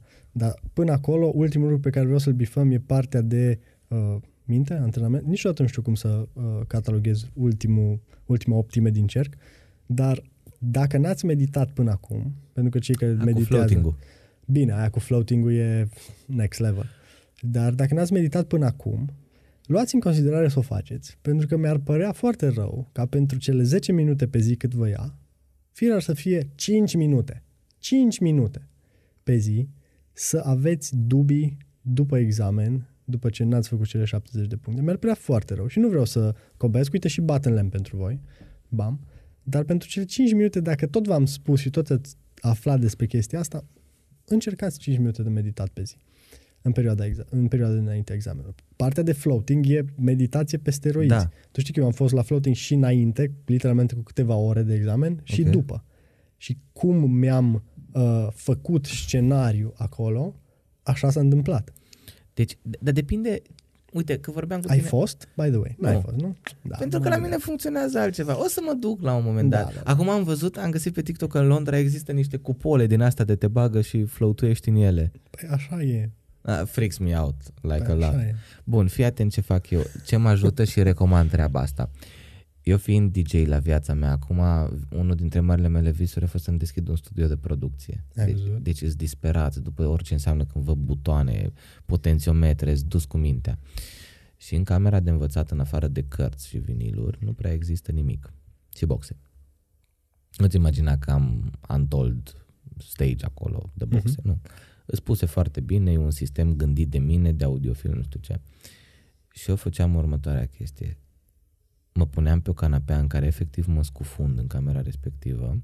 Mă puneam, toate boxele sunt orientate astfel încât să ascult muzică dintr-un singur loc din camera Corect, corect, respectivă. corect, corect. Și îmi puneam pe format 9.1 12D 9.1 slash 12D slash Dolby Atmos Riders on the Storm de la The Doors dar doar instrumentalul ca să aud pianul ăla la început și sunetul ploii ochii închiși, nu te gândești la nimic doar savurezi tângărângărângăr băi, Despre asta vorbesc. deci ce, ce mi s-a descris, deschis în creier când făceam chestia și cât are melodia aia? 3 minute și ceva. Da, e- deci alea 3 minute îmi formau ziua. Dar trebuie să găsești melodiile alea pe care nu știu, eu am un sentiment din ăsta, stau eu fiind pasionat de muzică și gen, mamă ce aș asculta partea aia din melodia. Uite, acum, de exemplu, îmi vine să ascult uh, Pobre Diabla de la Don Omar, minutul 2 și 17, unde are un acordeon. Deci asta îmi vine acum. Jamie, Da, deci așa sunt eu. Vreau o parte dintr-o melodie, nu toate, că mă plictisește să ascult 4 minute aceeași chestie. Dar partea aia. Cumva, na, floating, uh, ascultat muzică, yoga am înțeles că funcționează la unii. Găsește-ți chestia Da, asta. da. Care... ceva care să-ți hrănească și mintea în perioada asta. Știi? Da, degeaba dai mâncare trupului dacă nu dai capului. Eventual, um, nici nu mai știu, știu, știu că aveam încă o chestie în, în perioada examenului pe care o făceam. Găsește-ți un mic hobby da, care să nu-ți mănânce foarte mult timp, dar care o fracțiune din zi să te, să te deconecteze, știi? Găsește ceva de genul ăsta. Cred că asta e iarăși Eu cântam. benefic. Nu, cânta. La There you go. tobe, după aia am realizat There că you go. tobele mă obosesc urechile și m-am reapucat de fluier. Da, am cântat mult timp la fluier. Super. Sau colecționează timbre sau ceva. A, fac și asta. Asta este, uh, cum îi spunem, cel mai uh, des dat ca și Mhm. exemplu hobby. Din, Deci hai să zic, eu am vreo 10.000 de timbre acasă. nu pot. Yes. După aia vă povestim nici ce să învățați. Stați Și, separat. și mi se pare boring as fuck acum. Le-am adunat pentru că aveam impresia că o să adun nu știu ce valori. Bă, într-adevăr, banii pe care i-am băgat în ele în piața de vechituri și cât valorează acum, bune investiții, încercați. Dar mi se pare atât de boring să stai cu penseta, să faci nu știu ce nebunii. La fel am o, cone- o colecție destul de drăguță de monede și bancnote. Dar, then again, mi se pare boring as fuck. Pentru că te închide. Orice, acum sunt pe principiu orice achiziție care mă închide în casă, Mhm. o refuz. Da, Gen- Adică să fie un hobby care să te conecteze și cu alte Da. persoane. Gen, mă enervează acum că trebuie să dau o, o droaie Nu de un bani hobby pe un laptop. solitar. Cum? Nu un hobby solitar. Da, gen să stai acolo în casă și ieși, frate, vezi chestii, simte-te bine. Nu înseamnă că trebuie să ieși să-ți rup capul în fratele și în epic. Dar du-te până, cum am mers noi, până, chiar, n-ai chef să mergem cu bicicletele cumva. Merge. Ok. Ce să mergi un pic cu bicicleta, să ieși la o plimbare, să te întâlnești, sună-ți random un prieten din liceu. Ce mai faci? Și o să fie, bă, de ce că cam mă suni? Nu știu, n-am mai vorbit cu tine de 5 ani, ce mai faci? Ești bine? Gen, fă ceva, să ai un hobby din ăsta, dar nu să stai închis în casă. Deci mie mi se pare că oamenii se îndobitocesc dacă stau închiși în casă. O e razna. Nu, renunță la televizor și, și gata. Vorbește cu oameni. Ieși, vorbește cu oameni, discută cu oameni, schimbă păreri, pentru că așa nu o să mai fii un ipocrit și pentru că majoritatea suntem ipocriți pentru că trăim noi cu noi. Și refuzăm să credem că alte persoane există pe lângă noi. Nu. Trăim în societate, trăim între oameni. Dar hai că deja ne îndepărtăm. Păi nu, o idee în legătură cu asta, să știi că asta e cumva firul care leagă podcastul ăsta, știi? Pentru că um, persoanele din jurul nostru, chiar povesteam, salut Claudiu, chiar povesteam cu un prieten uh, al alteri. Persoanele din jurul nostru ne ajută să ne uh, reglăm uh, ideile și să ne uh, autocenzurăm, dar în, într-o formă sănătoasă, aș spune eu. Știi? Când vorbim cu o persoană, ne formăm propriile idei și ne ajută uh, cel din fața noastră să ne dăm seama dacă aberăm, dacă, știi? Da. Și în felul ăsta, împreună ajungem sau tindem spre adevăr. Dacă e să o dăm Yes. filozofic as Yes. fuck. Știi? Păi uite, cum Cumva ai schimbat încercă- tu părerea acum cu taxa. There you go. Ai nevoie de oameni. Dar, în perioada asta în care învățăm pentru examen, într-o cantitate uh, Redusă. atent uh, aleasă. Da? Atent aleasă. Yes. Așa, cred că putem să discutăm în sfârșit despre ce și cum să înveți. Vrei să fac un monolog sau vrei să-mi pui întrebări? Nu, o, o idee de bază pe care o am eu, și aici e, cred că în contra ceea ce fac majoritatea persoanelor, este cât durează o sesiune de învățat. Și asta cumva stă la baza a tot ce înseamnă pregătirea pentru examen. Uh, vă recomand tuturor să căutați pe YouTube, cred că are zeci de milioane de vizualizări. E un video destul de vechi. Uh, un prof e în fața unei... Îl, îl găsiți foarte ușor pentru că e un prof care e în fața unei table uh, pe care scrie cu cretă și îți prezintă cumva uh, ciclurile de atenție uh, atunci când vrei să acumulezi informație. Ce înseamnă asta? Uh, tu când te apuci să, să înveți ceva, da? ai o perioadă chiar la începutul sesiunii de uh, studiu uh, de vreo câteva minute în care ai focusul maxim și o perioadă chiar la finalul sesiunii de uh, studiu în care din nou atenția ta e la, la un grad ridicat. Și atunci ce poți să faci este să comprimi timpul da, pentru fiecare sesiune de studiu în așa fel încât să ai tot timpul atenția într-un parametru, uh, în parametri optimi. Pentru că tu dacă îți prelungești, să zicem, ore în șir, da? Și zici că eu acum mă focusez 3 ore, 4 ore să învăț Vrăjeli. chestia asta, ai o prostie. Da. Uh, ce a rezultat din uh, teoria, nu știu dacă e chiar teoria lui sau a altora, este uh, ciclul Pomodoro Da. de învățat. 45 Pomodoro, cu 15. there you go. Clasicul e, pat- e cred- clasicul cred că e 20 cu 5, dar 45 cu 15 e mult mai realist pentru ce, ce, a- ce avem noi nevoie. Sincer să spun, eu nu știu dacă mă concentram mai mult de 20 de minute, Ok. dar uh, ce înseamnă asta? Că înveți o perioadă scurtă de timp și iei o pauză și mai scurtă uh, în așa fel încât să rămâi tot timpul în zona aia de acumulare a informației, pentru că e o diferență majoră între a învăța, a acumula informație și a fi creativ. Când ești creativ, trebuie să intri în flow. Da? Da. Trebuie să-ți vină idei, trebuie să fii capabil să Yes. fii ca o antenă în univers care să, uh, prin tine să curgă niște idei. Yes. Când ești creativ, n-are nicio legătură cu flow. Când ești creativ, trebuie să fii într-o zonă optimă de acumulare a informației. Și newsflash, mare parte din uh, procesul de învă- mare parte din a învăța este a nu învăța. Și la ce mă refer aici? Creierul tău trebuie să sedimenteze informația pe care tu o, o, i-o dai ca și input. Știi? Yes. Tu dacă tot citești și citești și citești și încerci Uiți. să înțelegi și așa mai departe, ajungi până într-un punct în care uh, nu, nu, mai- nu, mai, nu nu mai mai reții poți să nimic. îndeși. Da. Știi?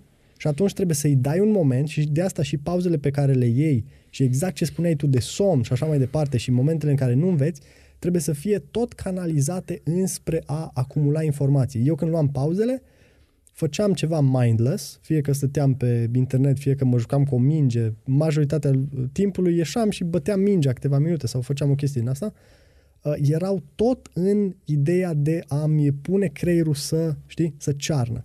Știi? Informația pe care tocmai am uh, citit-o. Ok. Știi? Pentru că e destul de logic dacă stai să te gândești. Bun. Deci, stai că aici vreau să bag o chestie mm. pe care o pierd altfel. Cea mai proastă chestie pe care poți să o faci e să iei în pauză telefonul. Deci dacă vă uitați la asta, pauza uh, de învățat cu telefonul în mână mai mult te obosește decât te ajută. Pentru că tu scrii niște mesaje cu, persoană, cu o anumită persoană și după aia un 5, 10, 15% din creierul tău rămâne la aștept mesajul următor. Asta da, aici sunt de acord cu tine. Te distruge. Inițial voiam să spun că nu sunt chiar de acord cu tine cu pauza cu telefonul. Dacă faci ceva brainless pe telefon, poți, dar sunt perfect de acord dacă uh, Nu, nu, anticipezi niște notificări după ce ai... Ascultă-mă, știi? oamenii de vârsta mea așa apropiată folosesc mult social media. Uh-huh. Așteaptă chestii. Uh-huh. Te, te distruge. Te distruge. Eu ce făceam în schimb, uh, deci la mine sesiunea de învățat o să fie foarte amuzant. Eu în două luni de învățat am terminat două uh, seriale, unul de 9 sezoane și unul de 12 sezoane. Ce să mă întrebe cineva, ești handicapat cum să faci așa ceva? Și m-am mai uitat la Game of Thrones încă o dată, dar l-am terminat Game of Thrones după Barrow. A, păi da, atunci da, dacă l-ai terminat după e ok. Nu, doar Game of Thrones. Da, da. Dar mai rămăsese doar vreo două sezoane. Ce am făcut? Am realizat că în sala de examen o să fie gălăgie. Mhm. Și am vrut uh, uh, sunet de background. La mine mergeau seriale non-stop. Non-stop au mers seriale și când făceam pauză, dădeam mai tare un pic serialul și chiar mă uitam la el. După aia mă întorceam înapoi, pentru că creierul meu era așa de obișnuit cu serialul fiind acolo, încât eu să mă uit la serial în alea 5-10 minute erau meaningless. Eu habar n-aveam ce se întâmpla.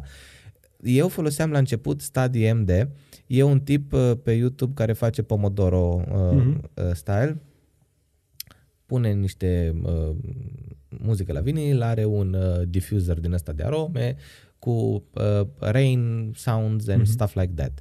Boring. Adică eu înțeleg că cumva pe tine sunetele astea trebuie să te, te, să te ajute să te concentrezi. Dar la examen nu o să fie ploaie care te ajută să te concentrezi. Dacă o să plouă afară, o să fie 7000 de chestii pe lângă și 13.000 de sunete care te vor încurca. Eu de asta mi-am pus seriale pentru că era, nu știu, un Game of Thrones, săbile alea care se loveau la Two and a Half Men, râdeau ăia non-stop, știi? Era e genul ăla de sitcom vechi în care se râde pe fundal. Da, da. Na, și cumva eu mi-am pus chestiile astea ca să, ca să mă obișnuiesc că va fi gălăgie, că mă voi enerva, știi? Și după aia am făcut fenta pe care mi-ai scris-o tu, îmi scriam pe foaie ce mă enervează și după aia, după ce am ajuns la, în loc să mă enervez, îmi scriam pe foaie și după ce am ajuns de la examen, serios că trebuia să mă enervez pentru chestia Da, asta, da. fuck it. Na, deci cu învățatul, eu iarăși merg pe sesiuni scurte. Mi se pare o tâmpenie. Lumea e tentată să învețe 12-15 ore pe zi pentru că ai impresia că uh, ai văzut 7000 de oameni care fac... Tu n-ai cum să înveți 12 ore pe zi. E imposibil. Știi care e chestia? Și dacă spui că eu astăzi îmi dedic orele alea pentru a învăța, orele alea cu tot cu pauză, uh, în ideea în care, ți-am spus, și pauzele alea consideră-le perioade de acumulare, pentru Da. că sunt foarte importante, Da. știi? E, îți optimizezi procesul de a învăța. Exact. Știi? Știi ce mai făceam eu? În, în, uh, deci, la mine, dimineața, când intram, îmi beam cafeaua jumătate, dimineața beam cam două espresso-uri sănătoase la ibric. Uh, La mine, lavața cu arita rosa, cele cu roșu, deci mi se pare cea mai bună cafea. nu mă de pe regăsesc planetă. că nu beau cafea, deci... Jesus. Și e foarte toxic să bei două extracții din aia atât de puternice în fiecare dimineață și mai una, două la prânz. Și niște cola. 2 litri pe zi. Bam. Și plus Red Bull-uri. Oh, Doamne. Deci eu pompam... tu ai luat examenul ăsta? Da. Mm. Și două Memo Plusuri pe zi. Deci eu pompam cafeină în mine în ultimul hal. Acum realizez, pentru că acum ai văzut când am venit la tine mi-am făcut un americano, un fentă clasică nebunit din astea, mai beau un cappuccino, nu mai beau cola, nu mai beau energizante și de multe ori m-am simțit, nu mai iau Memo Plusuri, m-am simțit scurs de viață, dar eu nu scurs de viață. Nivelul meu de cafeină din corp este mult mai scăzut decât ce obișnuia să fie, pentru că pompam, pompam la un moment dat, atunci am zis, bă, stop. Băgam pastile pentru cafeină și taurină să-mi dau blană și seara luam mela- melatonină ca să dorm. Adică, Uppers and downers. da, și după aia am văzut Elvis, filmul Elvis, care ăsta, frate, în ultimele șapte luni din viața lui, o lua 9000 de pastile. Știi, și când ajungi să iei pastile pentru orice chestie să te ajute, something is wrong. Calm down. Și atunci m-am calmat puțin, dar băgam... Da, nu băgam faceți sub- asta. Nu, nu, nu recomand. Nu recomand. Deci deloc, deloc. Pentru că n-ai cum să... Nici nu, mai mult te distruge decât te ajută. Și n-ai cum să înveți acolo, rămăsesem cu ideea, n-ai cum să înveți 12 ore pe zi. E o porcărie. Deci asta voiam să zic, beam un, un espresso afară în grădină și dimineața luam uh, al doilea espresso și mă duceam în camera respre- respectivă și mă uitam pe pereți. Așa random. Bun, pereții mei erau plini de drept, adică învățam teoretic, da? Mă, mă aduceam aminte ce am învățat în ziua trecută, nu știu ce. Uh, chestie pe care tu ai învățat-o, dar vreau să o zic eu. Mm. Tu m-ai învățat, dar vreau să zic eu. Creierul tău nu este spotlight search. Dacă îți vine, hmm, oare cei la articolul 1213? Da. Bine, sau la stai să explic conceptul ăla sau, da, sau unde, e un, instituția aia. unde am mai văzut eu un termen de 30 de zile? Dudurile, calmează-te. Relax. Da, adică bun, că-ți faci o fișă cu termen de 5 zile, că am eu o chestie, aveam păi o fi... nu, dar încă o chestie apropo de ce e examenul ăsta, că e grilă. Tu trebuie să înveți în așa fel încât să fii optimizat pentru grila aia. Tu când citești grila, el trebuie să, să-ți activeze în minte niște informații pe care tu le ai. Spre deosebire de un examen, să zicem, uh, narrativ, scris, unde tu trebuie să știi niște concepte, să fii capabil Acolo să le trebuie să te redai. folosești de grilă.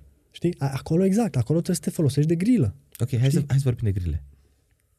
Că sunt Așa. foarte, sunt foarte relevant. Ok.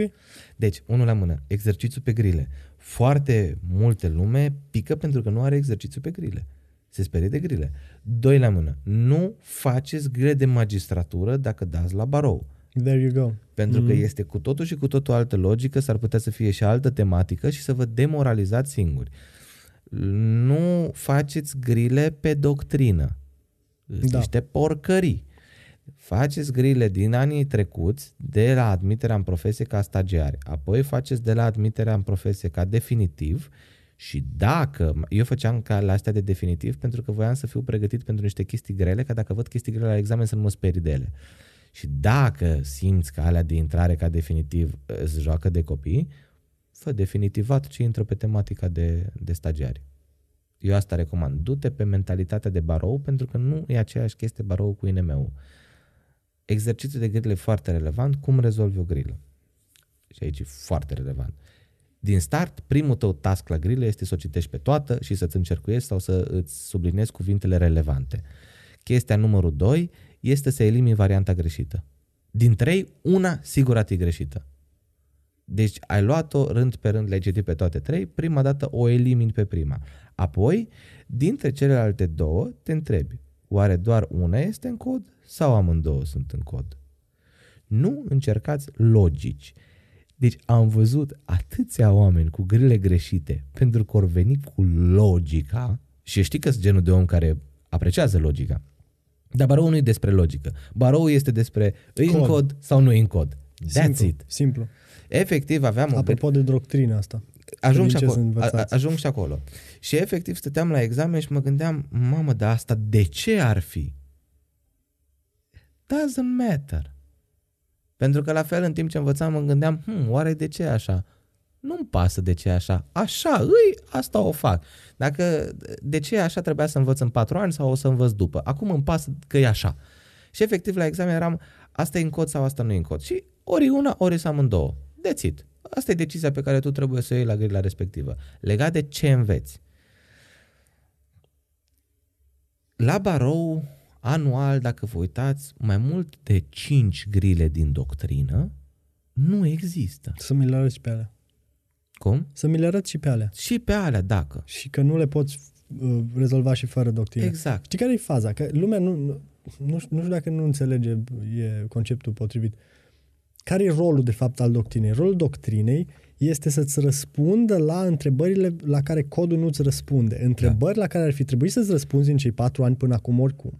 Deci codurile, în momentul în care te apuci de învățat pentru barou, with all due respect, ar trebui să fie suficiente, dar, excepție, dacă nu sunt, te poți întoarce la doctrină, dar din punctul meu de vedere, nu la doctrina din cărți. Ai luat nu. telefonul, ai dat pe Google ce nu știi. Exact. Până te duci să cauți cartea în dulapul în care nici nu mai știi dacă e, să vezi dacă în cartea aia e, ai scris de 20 de ori pe Google și exact. ai găsit 10 articole diferite despre chestia aia și îți răspunde la întrebare. Până unde ai niște chestii din astea, uh, eu, de exemplu, pe coduri înscriu multe chestii. Unde ai, nu știu, care infracțiune absorbe pe care în penal parte specială, șur. Dar scrieți-le pe cod. Mm-hmm. Nu te mai căra cu droiul, cu nu știu care după tine. Lasă-i pe tot să stea ei în gașca lor și tu vezi, îți dă... Da, și realist vorbind, ar trebui să-ți fie suficient după ce ți-ai răspuns la întrebare uitându-te în doctrină, pe mai uh, departe. Pentru că știi că povesteam în podcastul anterior, trebuie să înveți în așa fel încât să-ți pui întrebarea de ce e așa. Și când știi să-ți răspunzi la întrebarea de ce e așa, aia nu mai uiți. Exact. Știi?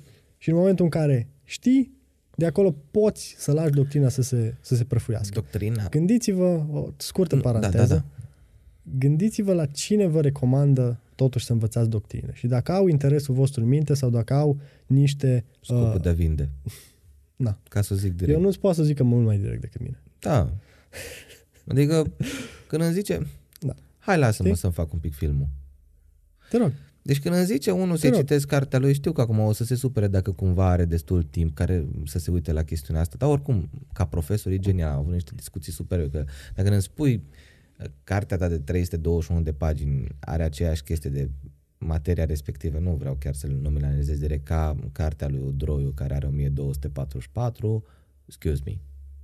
O să aleg să nu, te cred și multe alte cărți recomandate în sensul ăsta. Dar uh, uh, vorbeam chiar înainte să vin la tine, eram la Legal Coffee, mică paranteză. Dacă sunteți la drept în Timișoara, faceți 150 de metri de la facultatea de drept și beți cafea la Legal Coffee.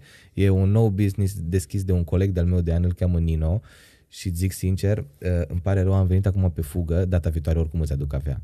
Legit, mi se pare una dintre cele mai bune cafele din Timișoara. Și acolo, deci tu știi câtă nevoie aveam în, în, în facultate de o cafea bună? Aveam doar poșirca aia de aparat și acum am cappuccino, latte, frappe, moccacino, toate ciorbele alea, cum le spune, dar bune, na. Deci mergeți la Legal Coffee, eu vă aștept zilnic, sunt acolo. Și vorbeam acum cu niște studenți de anul 2 care mă întrebau ce să citească la nu mai știu ce materie și le-am zis, da, codul? Bine, bine, codul, da, ce doctrină? Dar codul știți? Păi nu, da, doctrină? Bun, dar codul? Doctrină, mițiți. Codul. Doctrina vine să completeze codul. Dacă tu nu știi codul, ce drag să completezi? Scurt. M-au întrebat acum, m-au întrebat să încep și eu să vorbesc mai frumos, că nu mai suntem la mândru loc. Um, m-au întrebat uh, în săptămâna asta colegii mei de anul 4 dacă, ce să-și cumpere la procedură civilă și ce să-și cumpere la comercial și ce să-și cumpere la succesiuni. Și eu le-am spus, bă, rupeți codurile și la comercial legea societăților, ă, dacă chiar vreți să citiți ceva pe boroi, lăsați la procedură civilă. Știu că acum o să însară șapte mii de oameni în cap cu Dumnezeu civilului Boroi. Eu procedură civilă l-am citit, ă, l-am citit pe domnul Deleanu. L-am citit pe Boroi dacă n-am început să citesc de Lean, am început să iubesc procedura civilă și fun fact, la procedură civilă am făcut cel mai mult decât la barou. Uh, comercial, într-adevăr, Cărpenarul, superb. Succesiuni, Deac, superb. Scriitorii clasici. Dar n-ai timp în anul 4 să te omori cu drăcovenii din astea. Așa mi-aș fi dat timpul pe care l-am pierdut pe doctrină să învăț la barou Da, na. Da, e foarte interesant anul 4. Pentru că ce voiam să spun e că în timpul facultății citește doctrină, clar, cât mai multă, uh, ca să te ajute să-ți formezi logica și gândirea și modul de a te exprima și așa mai departe, pentru că codurile sunt destul de uh, insipide, e un cuvânt bun, nu? Da. Uh, sunt destul de, așa, seci, Da. știi? Sunt fix Da, cât trebuie. Dar și doctrina Dar au devenit doctrina- așa. Dar doctrina, păi știi ce se întâmplă? Mai ales în penal am văzut chestia asta. Uh, doctrina nu are timp să trateze mai mult decât tratează codurile. Pentru că totuși codurile sunt destul de, de voluminoase, de cărnoase. Și atunci prea puțini iau, ar trebui să faci ceva ultra specializat, știi, pe câte o instituție Clar. uh, bine definită și să scrii o carte întreagă, dacă vrei într-adevăr să scrii ceva wow. Dar să faci un tratat din ăsta, codul civil sau codul penal, Îți ia whatever, ani. îți ia ani și ar trebui să aibă tone de, de Da. volume. Cine citește chestia aia? Știi? Dar, repet, în facultate, clar, citiți doctrină, dar când vine vorba de perioada de pregătire pentru examen, Lasă-o. forget it. Nu, Nu, da. deci nu doc- știu anul 4. Că ziceai de anul 4, că în anul 4 simți că pierzi timpul, știi, Da, cu, cu da, alea. da. Asta nu știu cum să o Deci în cum să o anul, iau. eu la mine, Sunt în de anul, eu în anul 4, zic, am învățat procedură civilă de rupt. Da. Bun, stil, și la celelalte n-am avut din nou notă mai mică de 8, a fost ok, bursă, toate cele, nu că notele ar conta. Dar în afară de procedură civilă nu m-a interesat absolut nimic. Nu că nu mi-a plăcut, că mi-a plăcut comercialul, mamă, succesiunea a fost viața, executarea silită opțional, doamne cât mi-a plăcut executarea Fun fact, am avut restanță la opțional în anul 4. N-am avut restanță să cad pe P2 de la Don Clipa din, din anul 1 și am ajuns în anul 4 la opțional. Bun, n-am învățat, nu că a fost nu știu ce examen, dar m-am dus așa, na, lasă că e opțional, trece fie. Am fost surprins un pic. Și n-am învățat efectiv nimic altceva, doar în sesiune, în rest procedură civilă și barou. Dar cumva, în anul 4 e un semestru unul mi-am văzut să termin licența, că noi scriem încă mizeria aia de lucrare de licență și uh, mi-am învățat procedura civilă foarte, foarte bine și uh, mi-a făcut licența. Și în semestrul 2 am început să învăț pentru barou și procedură civilă. De văzit. Pentru licență, efectiv pentru examen, am învățat aproximativ nimic. Mă gândeam să-ți blow your mind again, că eu nu sunt de acord. Se scoate licența, nu lucrarea... Nu se scoate, din Nu, păcate. nu se scoate. Nu, Nu. din păcate. Din fericire. Foarte bine. Vrei să Auzi, intrăm? cât, cât de mult mai vrei să diluezi uh, facultățile? Ce mai fac ele?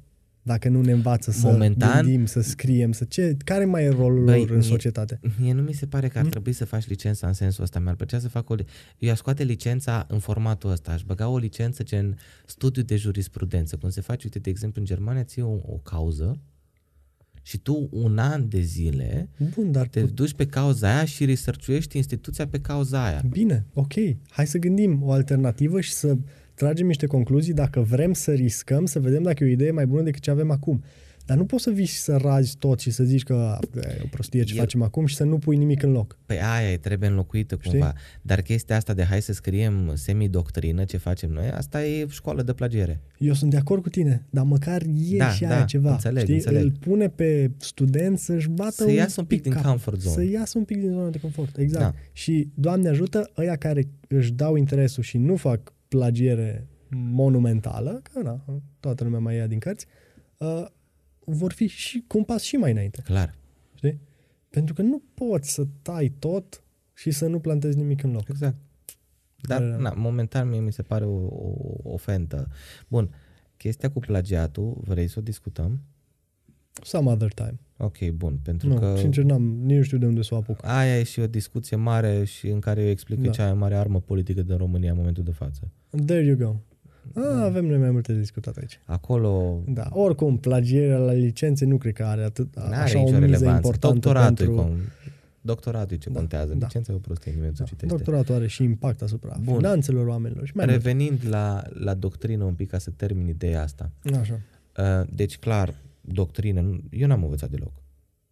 Și aici o să explic de ce nu am învățat deloc și fenta pierderii. Gen, asumă-ți pierderile. Uh-huh, uh-huh. Da, țin minte ce-mi povesteai. Ca să citești toată doctrina pentru barou, îți consumi măcar o lună jumate. Măcar. Ca să bifezi 4-5 grile, Da. dă-le încolo. Dragilor, uh, și dragă Radu, tu ai trecut de pasul ăsta, nu mai trebuie să te explic, le explic lor. Uh, voi trebuie să faceți 70 de grile. Ce e peste 70 it's just flexing. Că scrii pe Instagram, uh, uh, Tinder, Îți pui LinkedIn, la bio, Facebook, da, Avocat exact. cu 82 din 100. Nobody fucking cares. Nobody. Trebuie să faci 70 de grile. Dacă tu ai impresia că ți ia prea mult timp, calculează și ce poți să pierzi. Eu, de exemplu, îi povesteam și la Radu, am pierdut prescripția extinctivă pe, su- su- pe cazuri de suspendare și întrerupere. Pentru că nu le rețineam. La uh, previzuire în procedură civilă, băi, deci a, mă termină psihic. Îți 12 cazuri sau câte ești la fiecare alt termen. Nu chiar la fiecare, la aproape la fiecare. Eu nu învăț articolul ăla pentru nimic. nu. Termenul ăla de o lună curge nu știu cât. La minori șase luni, în fine. Eu nu pot să le rețin. Care e șansele să împici o grilă de pe treaba aia? Îmi pică o grilă maxim două de pe, de pe, de pe pre- prescripție. Mi le asum că le-am pierdut. Ce învăț, învăț perfect ca să știu că fac grile respective. Ce nu învăț, mi le asum și îmi calculez astfel încât să știu că îmi asum că pierd. Pentru că vezi, tot pe aceleași chestii se dau an de an, tot pe aceleași instituții. Examenul de barou nu e, e la fel de mult noroc și strategie cât e învățat. Aproape la fel de mult, nu chiar la fel de mult, pentru că degeaba ai tu noroc și strategie dacă ai ieșit cu dănuța la plimbare zi Păi de nu, zi. păi exact despre asta e tema podcastului. Da. Tu trebuie să îți crești șansele de a lua examenul. Da. Ce știi e clar fundamental. E, e Da. lucru fără de care nici n-are rost să te prezinți la examen. Dar restul lucrurilor sunt niște mici uh, cărți pe care tu ți le ascunzi în, în buzunar. Să nu mergeți cu cărți la voi, că vă dau afară. Da? Uh, sunt, Nu mi-am luat la București. știi? Sunt, sunt niște mici aturi pe care ți le păstrezi, care îți cresc șansele de a lua realmente examenul. Știi? Despre asta e vorba. Astea sunt tips and tricks, că asta vrem Tips să and facem. tricks. Exact. Eu asumăț că pierzi niște grile, nu exact. citi nu știu de ce nu e doctrina. cu admis respins până la urmă. Admis respins, frate. Ai luat sau nu ai luat? Da, Ce că mai e admis contează? respins. A, bine, N-am aia da. că e telefonul la filmat. Dar uh, îți scrie pe platformă admis. Eu am văzut admis, ceau, tuti. Păi mi-a, da. mi-a mai zis cineva, doamne, și acum e, mergem un pic, iar într-un pic de psihologie. Bă, cât îți de răi oamenii. Doamne, în ce lume trăim. Deci atâția oameni răutăcioși am întâlnit în ultimele două săptămâni. Invidie. Da, lasă, că oricum ai luat la limită, nu e ca și cum are relevanță că le Like I care. Sau, mamă, ieri am auzit o penibilitate, doamne, deci eu nu știu cum am stat calm la chestia respectivă. Colegă, m-a picat la INM și îmi zice ceva de genul, na, e normal să piși la INM că aici nu zgârile penibile ca la barou. Deci aroganța asta, a, am făcut un Insta story, by the way, eu acum fac și live-uri pe Instagram. Mm. Deci next level shit. Uh, o să fac cumva emisiune săptămânală sau facem noi emisiune. În fine. Hai, Discutăm, hai să discutăm. nu le dăm preview la tot. Discutăm, discutăm. Așa. Niște teasere. Uh, și am luat niște hate-uri din astea incredibile. Că bă, că ai avut noroc. nu știu. Ok, și what's the point? At the end of the day, doesn't matter. Here's the line. Cei peste linie e admis, cei sub linie e respins. Ți-am zis, nu zic că sunt mai inteligent decât alți colegi sau că au învățat mai mult. Sau... Hell no. Deci îți dau nume clare care au învățat mai mult decât mine și au știu mai mult decât mine. Da, numai că nu despre asta e examenul. Nu. Și eventual putem cu asta să, să închidem cu, cu topicul ăsta, care poate fi oricât de lung, by the way. Ce se Eu nici întâmplă nu dacă știu de pici când examenul? filmăm. De vreo două ore, cred. Da, pe naiba. O oră 37. Uh, Jesus. ce se întâmplă în momentul în care l-ai dat și l-ai picat? Nu știu. Uh, da, true, true. Uh, Tu știi că nici tu nu știi. Nici eu nu știu. Dia știe, de exemplu. Ok.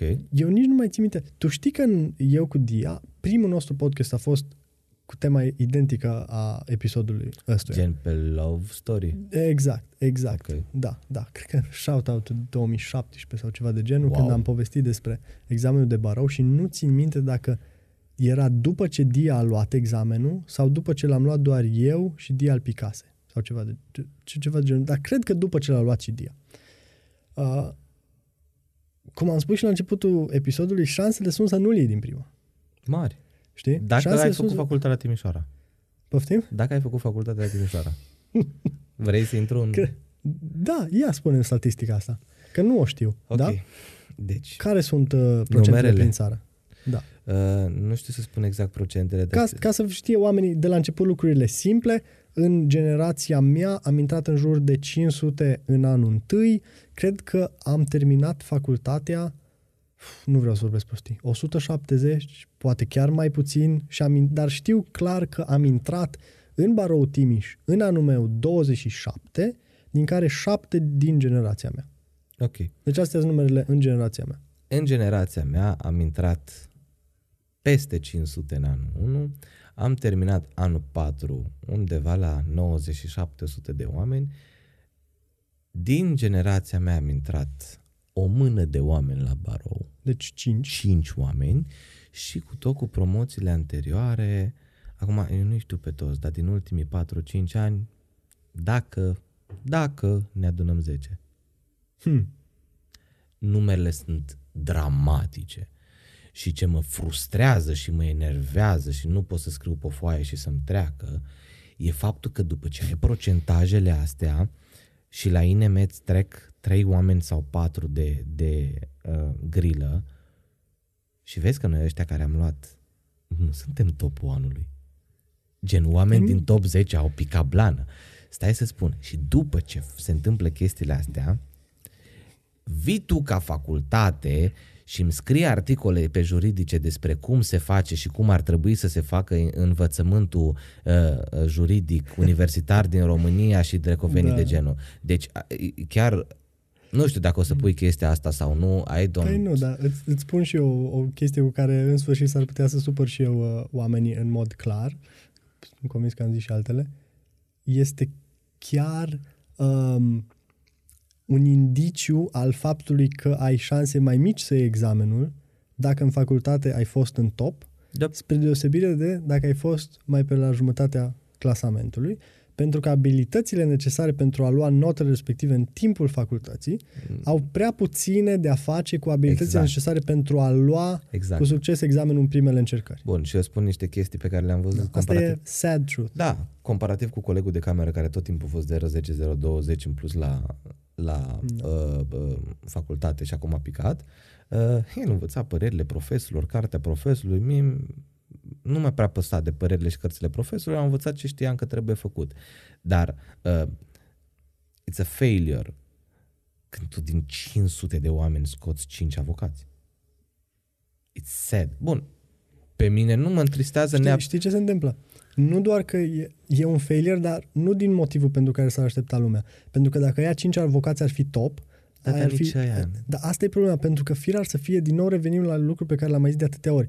Asta e un, un examen, ca oricare altul, care Mhm. uh-huh. testează dacă tu ești capabil să faci 70 de grile în ziua X pe subiecte X pe nu știu ce. Deși Nu testează dacă ești un avocat bun, nu testează dacă ești, uh, dacă ai fost un student bun, dacă ai... Deși Nu, fie, el- Radu, fie vorba Da. între noi, eu îi cunosc destul de bine pe toți cei cinci care am intrat. E 7 octombrie 2022 și îți garantez că peste 5 ani ăștia 5 o să fim toți avocați buni. Doamne ajută! Deci îi cunosc pe toți. Doamne ajută! Sunt Bravo! Niște, și sunt niște oameni complexi. Bravo. Nu doar, Așa să fie. Nu știu doar drept. Pentru că asta înseamnă că sistemul funcționează. Da. Acum chiar Știi? nu, nu, nu vreau să-mi ridic colegii și așa sau să uh, Nu, fac foarte alte... bine, foarte bine. Dar chiar Foarte bine, au, cinste intrat, vouă. au intrat oameni care meritau, dar Bravo. au și picat oameni care meritau. Bravo. Bravo. Măi, foarte bine. Știi ce se întâmplă? Ne întoarcem la ce am zis acum două minute. Cu ce înlocuim chestia asta dacă Da. zicem că ok, examenul Nu ăsta poți- nu uite, testează ce ar trebui să de testeze? acord. E multă frustrare, mulți oameni se vor frustra pe faptul că dai numai din coduri. Nu poți să dai foarte multe chestii Și, pentru din, și cum ai vrea să dai? Ai vrea să dai ca în anii 90 sau când narrativ și să-ți corecteze vrute Exact. și nevrute? Plus că devine subiectivă chestiunea și Normal. dacă dai alte treburi și numai contestații și e Ți-am nerv zis. și așa e cel mai Auzi, grila e ca democrația. Da, exact. Cea mai uh, aiurea Cea mai bună metodă alege- de examinare pe care o avem, dar e singura reală. Da. Că restul sunt Da, niște... dar uite, e, legat de procentajele din țară, nu știu să ți le spun exact, știu că s-a luat prom- p- probabilitatea la examenii de 30% sau 30,6%, ceva Mhm. de genul. Super decent din punctul meu de vedere. Da. Uh, Dar la o zi după examen, luni seara, am ieșit cu o prietenă din București. Uh, Fata e din Reșița, a terminat uh, dreptul la Universitatea din București. La noi e wow că le iei din prima. La ei e wow că nu le iei din prima. Mhm. Și am încercat, o cheamă Ami pe fata asta. Și am încercat Salut, cu, Ami. Salut, Ami. Uh, am încercat cu Ami să facem o mică analiză, să vedem de ce se întâmplă chestia asta. Și știi la ce, la, la ce concluzie am ajuns? E faptul că, zic din proprie experiență, când vezi examenul de procedură civilă pe care domnul Briciu îl dă în Facultatea de Drept din București, comparativ cu examenul de procedură civilă de la noi, Uh-huh. care totuși în facultate nu e privit ca un examen de procedură, eh, ca un examen greu, uh, Mhm. ușor. Mhm. Deci și la noi e ridicat nivelul. Dar comparativ cu ce face Briciu, domnul Briciu, că acum cred că e șeful mare a meu. Somehow. Să nu-l supărăm. Da. Toată Uh, stima. chiar da, chiar da.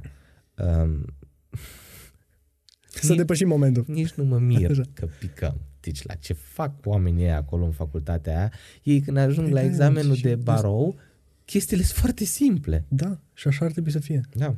Așa ar trebui să fie. Ar trebui să fie greu până acolo și asta să ușor, fie da. doar un cununare. Da. Da, așa e. Uh, acum, vezi, și asta e cu dus și întors. Pentru că tu știi foarte bine la noi, în, uh, cel puțin la mine în generație, uh, domnul decan Bercea a insistat asupra examenelor orale care să fie susținute la cât mai multe dintre materii. Și Și la a noi. fost super tare chestia asta și chiar sunt de acord cu abordarea, dar examenul oral nu e examenul grilă, dă, și atunci mergi la barou și nu te întreabă nimeni chestii, da. ci doar te să încercuiești și să îmbulinezi lucruri. Exact. Deci e, e cu dus și întors. Pot să fac o chestie Știi? legat de încercuit și îmbulinat. Te Mi-a rog. adus aminte și acum și puțin, mai am și anxiety da. text, am povestit că am ieșit acum din peșteră și sunt un pic speriat de oameni și uit chestii și e o personalitate foarte Da. dubioasă. Adică dacă Mai cred vrei că- niște apă? Yes, please. Dacă că de aia, știi, na, îs puțin mai panicat. Gen, dacă mă uit, o să mă uit la podcastul trecut și la podcastul ăsta, cred că o să fie o diferență destul de mare de comportament. Că, na, mulțumesc tare mult. E dubioasă chestiunea. Um, cum încercuiești și cu- cum faci grila respectivă? Cum o completezi? E foarte relevant. Lumea o vede așa ca "Oh, completăm la final. N-am două foi A4 pe lângă mine, dar asta este. Cum fac eu? Foaia 4, ții pe vertical, faci 5 coloane. 1, 20, 21, 40, 41, 60, 61, 80, 81, 100. Tragi linie sub fiecare, OEPA, CIV, PROCCIV, PEN, PROCPEN. Tragi linie mare jos, per 100. Asta este ciorna ta la examen. Și le completezi, pe, le încercuiești pe subiectul de examen, când ești sigur de subiectul de examen, o pui acolo. Eu am făcut pe examen unde mai voiam să adaug atenție, făceam lângă grilă un plus.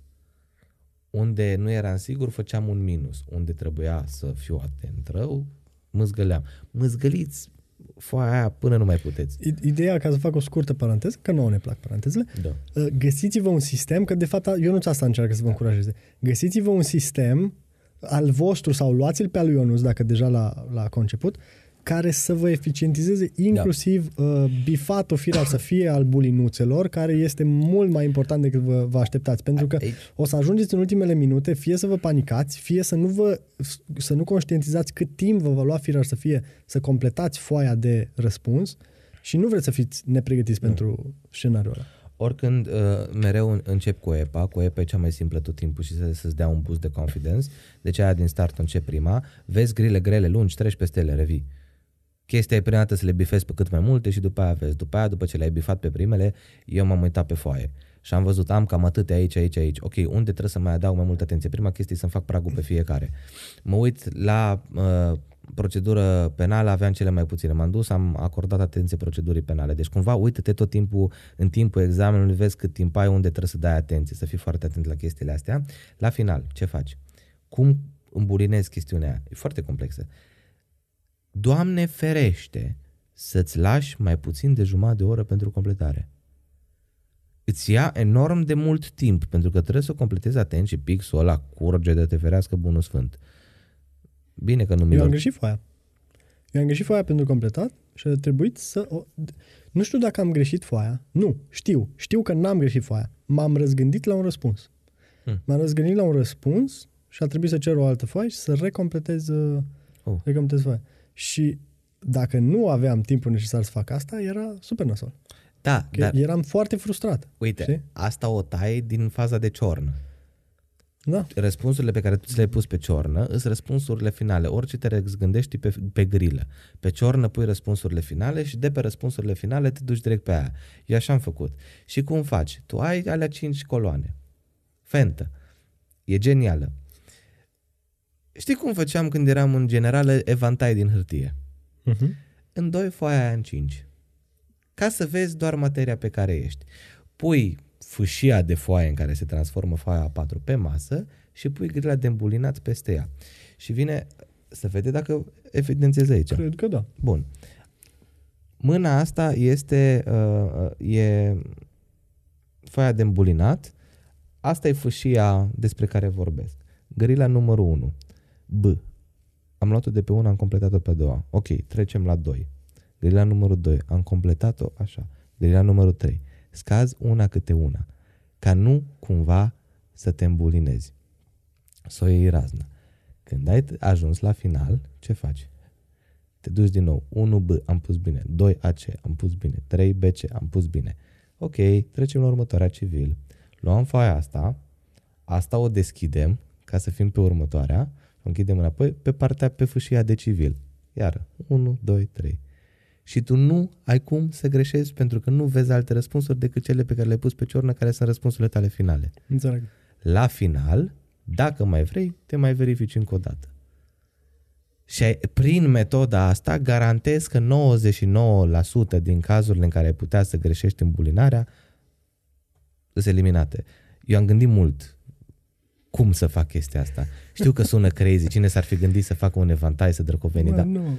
Până la urmă, pentru ce mai facem episodul dacă nu vorbim și despre lucrurile tips astea? and tricks. Da. Asta contează. Deci contează enorm de mult. Pixul o să te enerveze, uh, bulinele aia micuțe, n-am avut la mine ca tembelul șervețel din aia de șters ochelarii și mi-am pus așa degetul pe ochelar și nu pe lentilă și n-am mai văzut cum trebuia.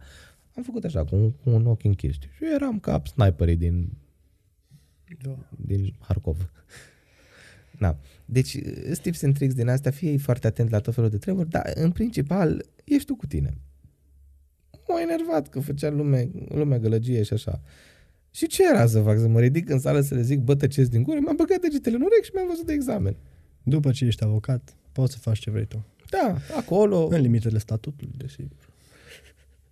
Da, na, și eu aș umbla cu roba pe Exact stradă, cum da. ți-am spus. Exact cum ți-am spus. Tu ai o misiune, acolo nu te mai deranjează nimic, nu te mai pui tu să te cerți cu nimeni, tu îți vezi de treabă Exact. și te... Bineînțeles, în măsura în care nu te uh, afectează, știi, nu-ți dă colegul coate, nu îți cere unul să... Tu ești doar tu cu tine. Da?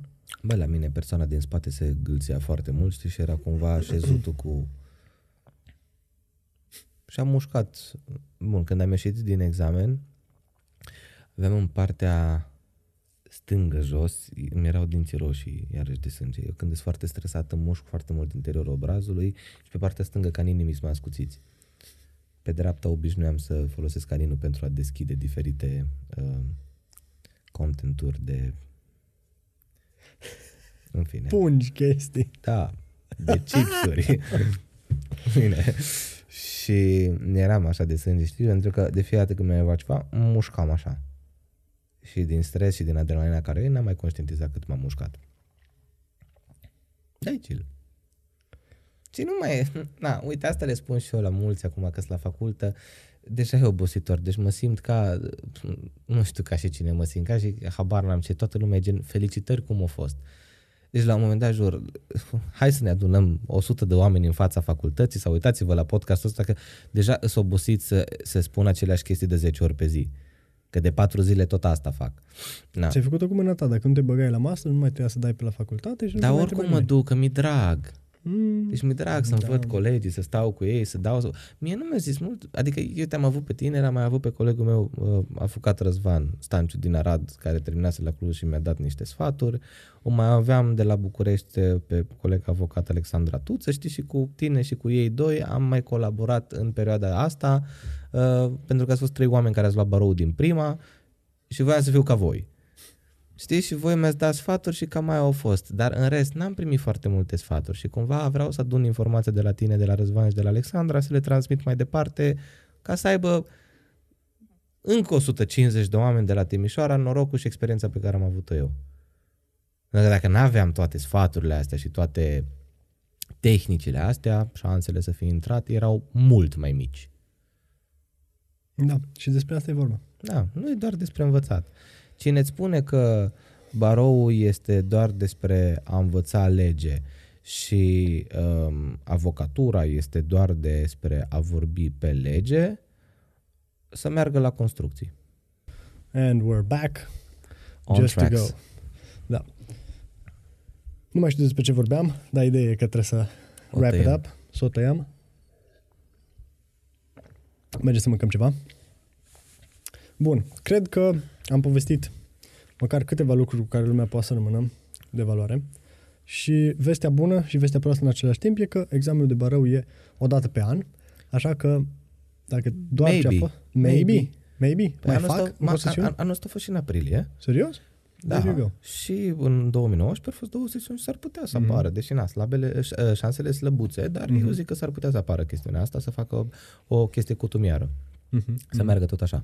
Dar dacă o luăm așa pe uh, ce se întâmpla în trecut, se făceau a doua sesiune când era o probabilitate foarte mică, la examen sau erau anumite discuții. Mhm. Mhm. La actualul examen, probabilitatea e cum ar trebui să fie, um, N-au fost grile care să fie anulate la sau contestație? contestate sau nebunii, deci chiar, Da. da. na, nu știu, vedem. Dacă acum vor face o a doua sesiune, înseamnă că de acum înainte facem două sesiuni Mhm. pe an. Da. În fine, ce voiam eu să subliniez e că aveți timp să experimentați cu lucrurile astea, să vedeți dacă funcționează pentru voi, să vedeți dacă vă ajută, dacă vă plac. Și o ultimă, Etică, etică. o ultimă chestie pe care vreau să o spun, înainte să te apuci strict de învățat pentru barou, să vezi ce trebuie să înveți. Pentru că oamenii se apucă și vor să, să le învețe pe toate în la fel de mult timp, greșit. Când te-ai pus, eu am început să învăț cam din martie-aprilie, am făcut niște examene să văd unde stau mai rău, unde stau mai bine și să știu pe ce să mă axez. Mhm. Ha, apropo, da, hai că nu încheiem chiar atât de repede. Ții minte când te-am sunat și erau cu vreo două săptămâni înainte și ți-am spus că tu în perioada asta trebuie să faci cam un cod întreg pe zi? Da, Na, nu, ai încercat, ai făcut? Ai... yes. Și treceam printr-un cod întreg relax. Deci, printr-un cod întreg pe zi, în perioada, pentru că tu, și mă întorc la analogia cu sportivul, uh-huh. tu trebuie să ai performanța maximă în ziua examenului. Da. Și la fel ca un sportiv care își pregătește ciclul de antrenament în așa fel încât în ziua competiției să, să aibă randamentul optim, la fel și tu trebuie să te pregătești uh, în, într-o manieră similară. Bravo. Știi? Da, doamne. Deci tu în ziua examenului trebuie să dai tot. da. De asta ai, la fel ca un sportiv de performanță, ai o perioadă de deloading înainte, Exact. adică cu o zi, două înainte, minim, nu mai înveți nimic și Da. nu te apuci tu cu colegii, exact ce povesteam, Da, să, da, bă, da. dar cum e acolo, tu mai știi aia, mai nu știu ce. Și uh, um, în același timp, în perioada de dinainte, cu o săptămână, două, uh, trebuie să fie doar un proces de uh, ascuțire a muchii cuțitului pe care Exact. deja l-ai format. Și să ai grijă, ce vreau eu să punctez la chestiunea pe care ai spus-o tu, e faptul că de obicei pregătirea te obosește. Tu în pregătire după licență și după sesiune intri obosit, Da. așa ai, și de multe ori mulți oameni pățesc ca la examen să fie în their lowest point. Da, da, exact. Foarte rău asta. Deci ai grijă Foarte să rău. nu ajungi extenuat și epuizat în ziua examenului, că degeaba te-ai chinuit.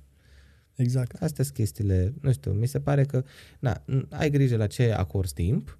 Eu, de exemplu, uh, eram declarat un penalist ce am învățat doar civil și culmea. E penal și procedură ce- penală n-am învățat aproape deloc pentru examenul ăsta. Că le știam. Și știam că fac pragul de 10 și culmea. Civil și procedură civilă am făcut mai multe grile. Shocking, acum și începe să-mi placă civilul. Știi care, uh, ce foloseam eu ca un uh, etalon bun, ca un ghid pentru cum să învăț? Când treceam prin cod, în modalitatea aia pe care ți-am explicat-o, doar să-l frunzărești și Ok. să te uiți dacă știi lucrurile, sunt instituții și sunt articole care tu știi că nu le știi. Tu știi că în momentul în care ai ajuns la articolul ăla, Da. aici ai o problemă. Exact. Și aia e zona în care merită să-ți dedici atenția, spre deosebire de restul, prin care treci automat, știi? Și știi că le știi, unde poți să le lași mai încolo. exact. Uite, n-am vorbit, mamă, câte lucruri am mai putea să punctăm aici, de SRS, de Space Repetition System. Știi ce a făcut Sasha cu cărțile, cu cartonașele? Da, nu le-am prea folosit. Măi, Adică adică ai o idee sea- foarte seara bună mă în jucam principiu, cu ele. dar e greu de implementat sub formă de cartonaș, de Cartonașe. cartonaș să te ții de ele. Exact. Știi? Da. Eu seara mă jucam cu ele. Ideea de bază, și cu asta hai să încheiem totuși, că altfel o tărăgânăm la nesfârșit. Deși aș face un recap scurt. A, așa? Ok, facem. Ideea de bază la aia, și asta e chiar o idee care vă poate ajuta, uh, e că trebuie să înveți, să, să scuză-mă, să repeți lucrurile Pe care le știi. cu un moment înainte de a le uita. Da, Nu? Și clar, mai întâi le înveți, da? le știi exact. și înainte de a uh, uita uh, conceptul respectiv, ideea, instituția, articolul, whatever, atunci e momentul în care să o repeți pentru ca în mod optim să-ți fie uh, sedimentată în, uh, în minte. Știi? Și atunci asta îți permite și să-ți dedici atenția spre lucrurile pe care cu adevărat nu le știi Exact. Știi? Da. și nici să nu te uh, complaci în a învăța lucrurile pe care deja le cunoști uh, suficient de bine. Total de acord. Știi? Uh, un exemplu simplu ca să înțelegeți cum merge sistemul ăsta. Să zicem că luăm, whatever, dăm tu un exemplu. Dăm, să zicem că luăm o infracțiune, da? O repetăm Ok. acum, văd că o știu, nu o repet și mâine. O repet, să zicem, peste o săptămână, ceea ce în mod natural ar trebui să și întâmple, înainte să o uit. Văd că o știu și săptămâna asta, nu o mai repet peste tot o săptămână, o repet peste o lună. Păi eu asta am Știi? Și făcut tot cu așa. scrisul pe pereți. Da. Că așa mă uitam pe pereți și na, cumva le tot repetam, nu alegeam neapărat, adică știam cam unde ar trebui să mă uit în ziua respectivă. Da. Și repetam na, zilnic. Bun. Deci asta e mama repetiție, așa pot să fac un recap. Hai să încercăm. Ce înveți? Înveți doar coduri, nu te interesează de ce, cum, când, unde, doar ce în cod, altceva nu-ți mai explica 7000 de nebunii și faci grile și înveți ce ar trebui să înveți, nu ce știi deja, repetiție, nu mai vorbesc și astea ar fi cele patru mari și să-ți asumi că pierzi niște treburi. Adică asumă-ți că pierzi una, două grile, trebuie să faci 70-100. Asta ar fi pe ce înveți. Pe cum înveți, uh, dar tre- trec tot pe stânga, că îmi place să număr pe stânga, e să-ți faci un spațiu dedicat studiului, e să, este să tai tot ce nu este necesar. Adică tai și tu în oraș, astea nu cred că mai are rost să le discut, adică mi se par... uh, De bun simț. Da, da. Um, taie tot ce este necesar, pauzele foarte relevante, ce faci? Pauzele lungi și dese, cheia marilor succese. Și asta este o chestiune adevărată și nu doar un mișto. Exact, clar da. Da. Uh, și dați-le peste bot celor care nu cred. exact. Pentru că Deci așa este. Folosește-te de pauze și nu, nu intra în, în, uh, cum se cheamă, în burnout. Foarte mulți oameni intră în burnout. Da. Asumă-ți că câștigi niște kilograme, I don't know. Sau că pierzi niște kilograme Sau în că cazul pierd- unora. A, na, eu le-am câștigat. da. Uh, Deci asumă-ți chestiile astea, lasă aspectele, toate nebuniile. De, e chestia de pauze, cum, ce și cum faci. Eu tot la pauze bag și chestia de mâncare și chestia de relaxare. Mănâncă bine, uh, hrănește-ți trupul, să zic așa, cu mâncare bună, cu alte asemenea, hrănește-ți creierul cu meditație, cu liniște, cu focus și cu somn, neapărat somn mega bun. Fără Da. somn nu faci nimic. Da. Și cam asta ar fi la cum înveți. Exact.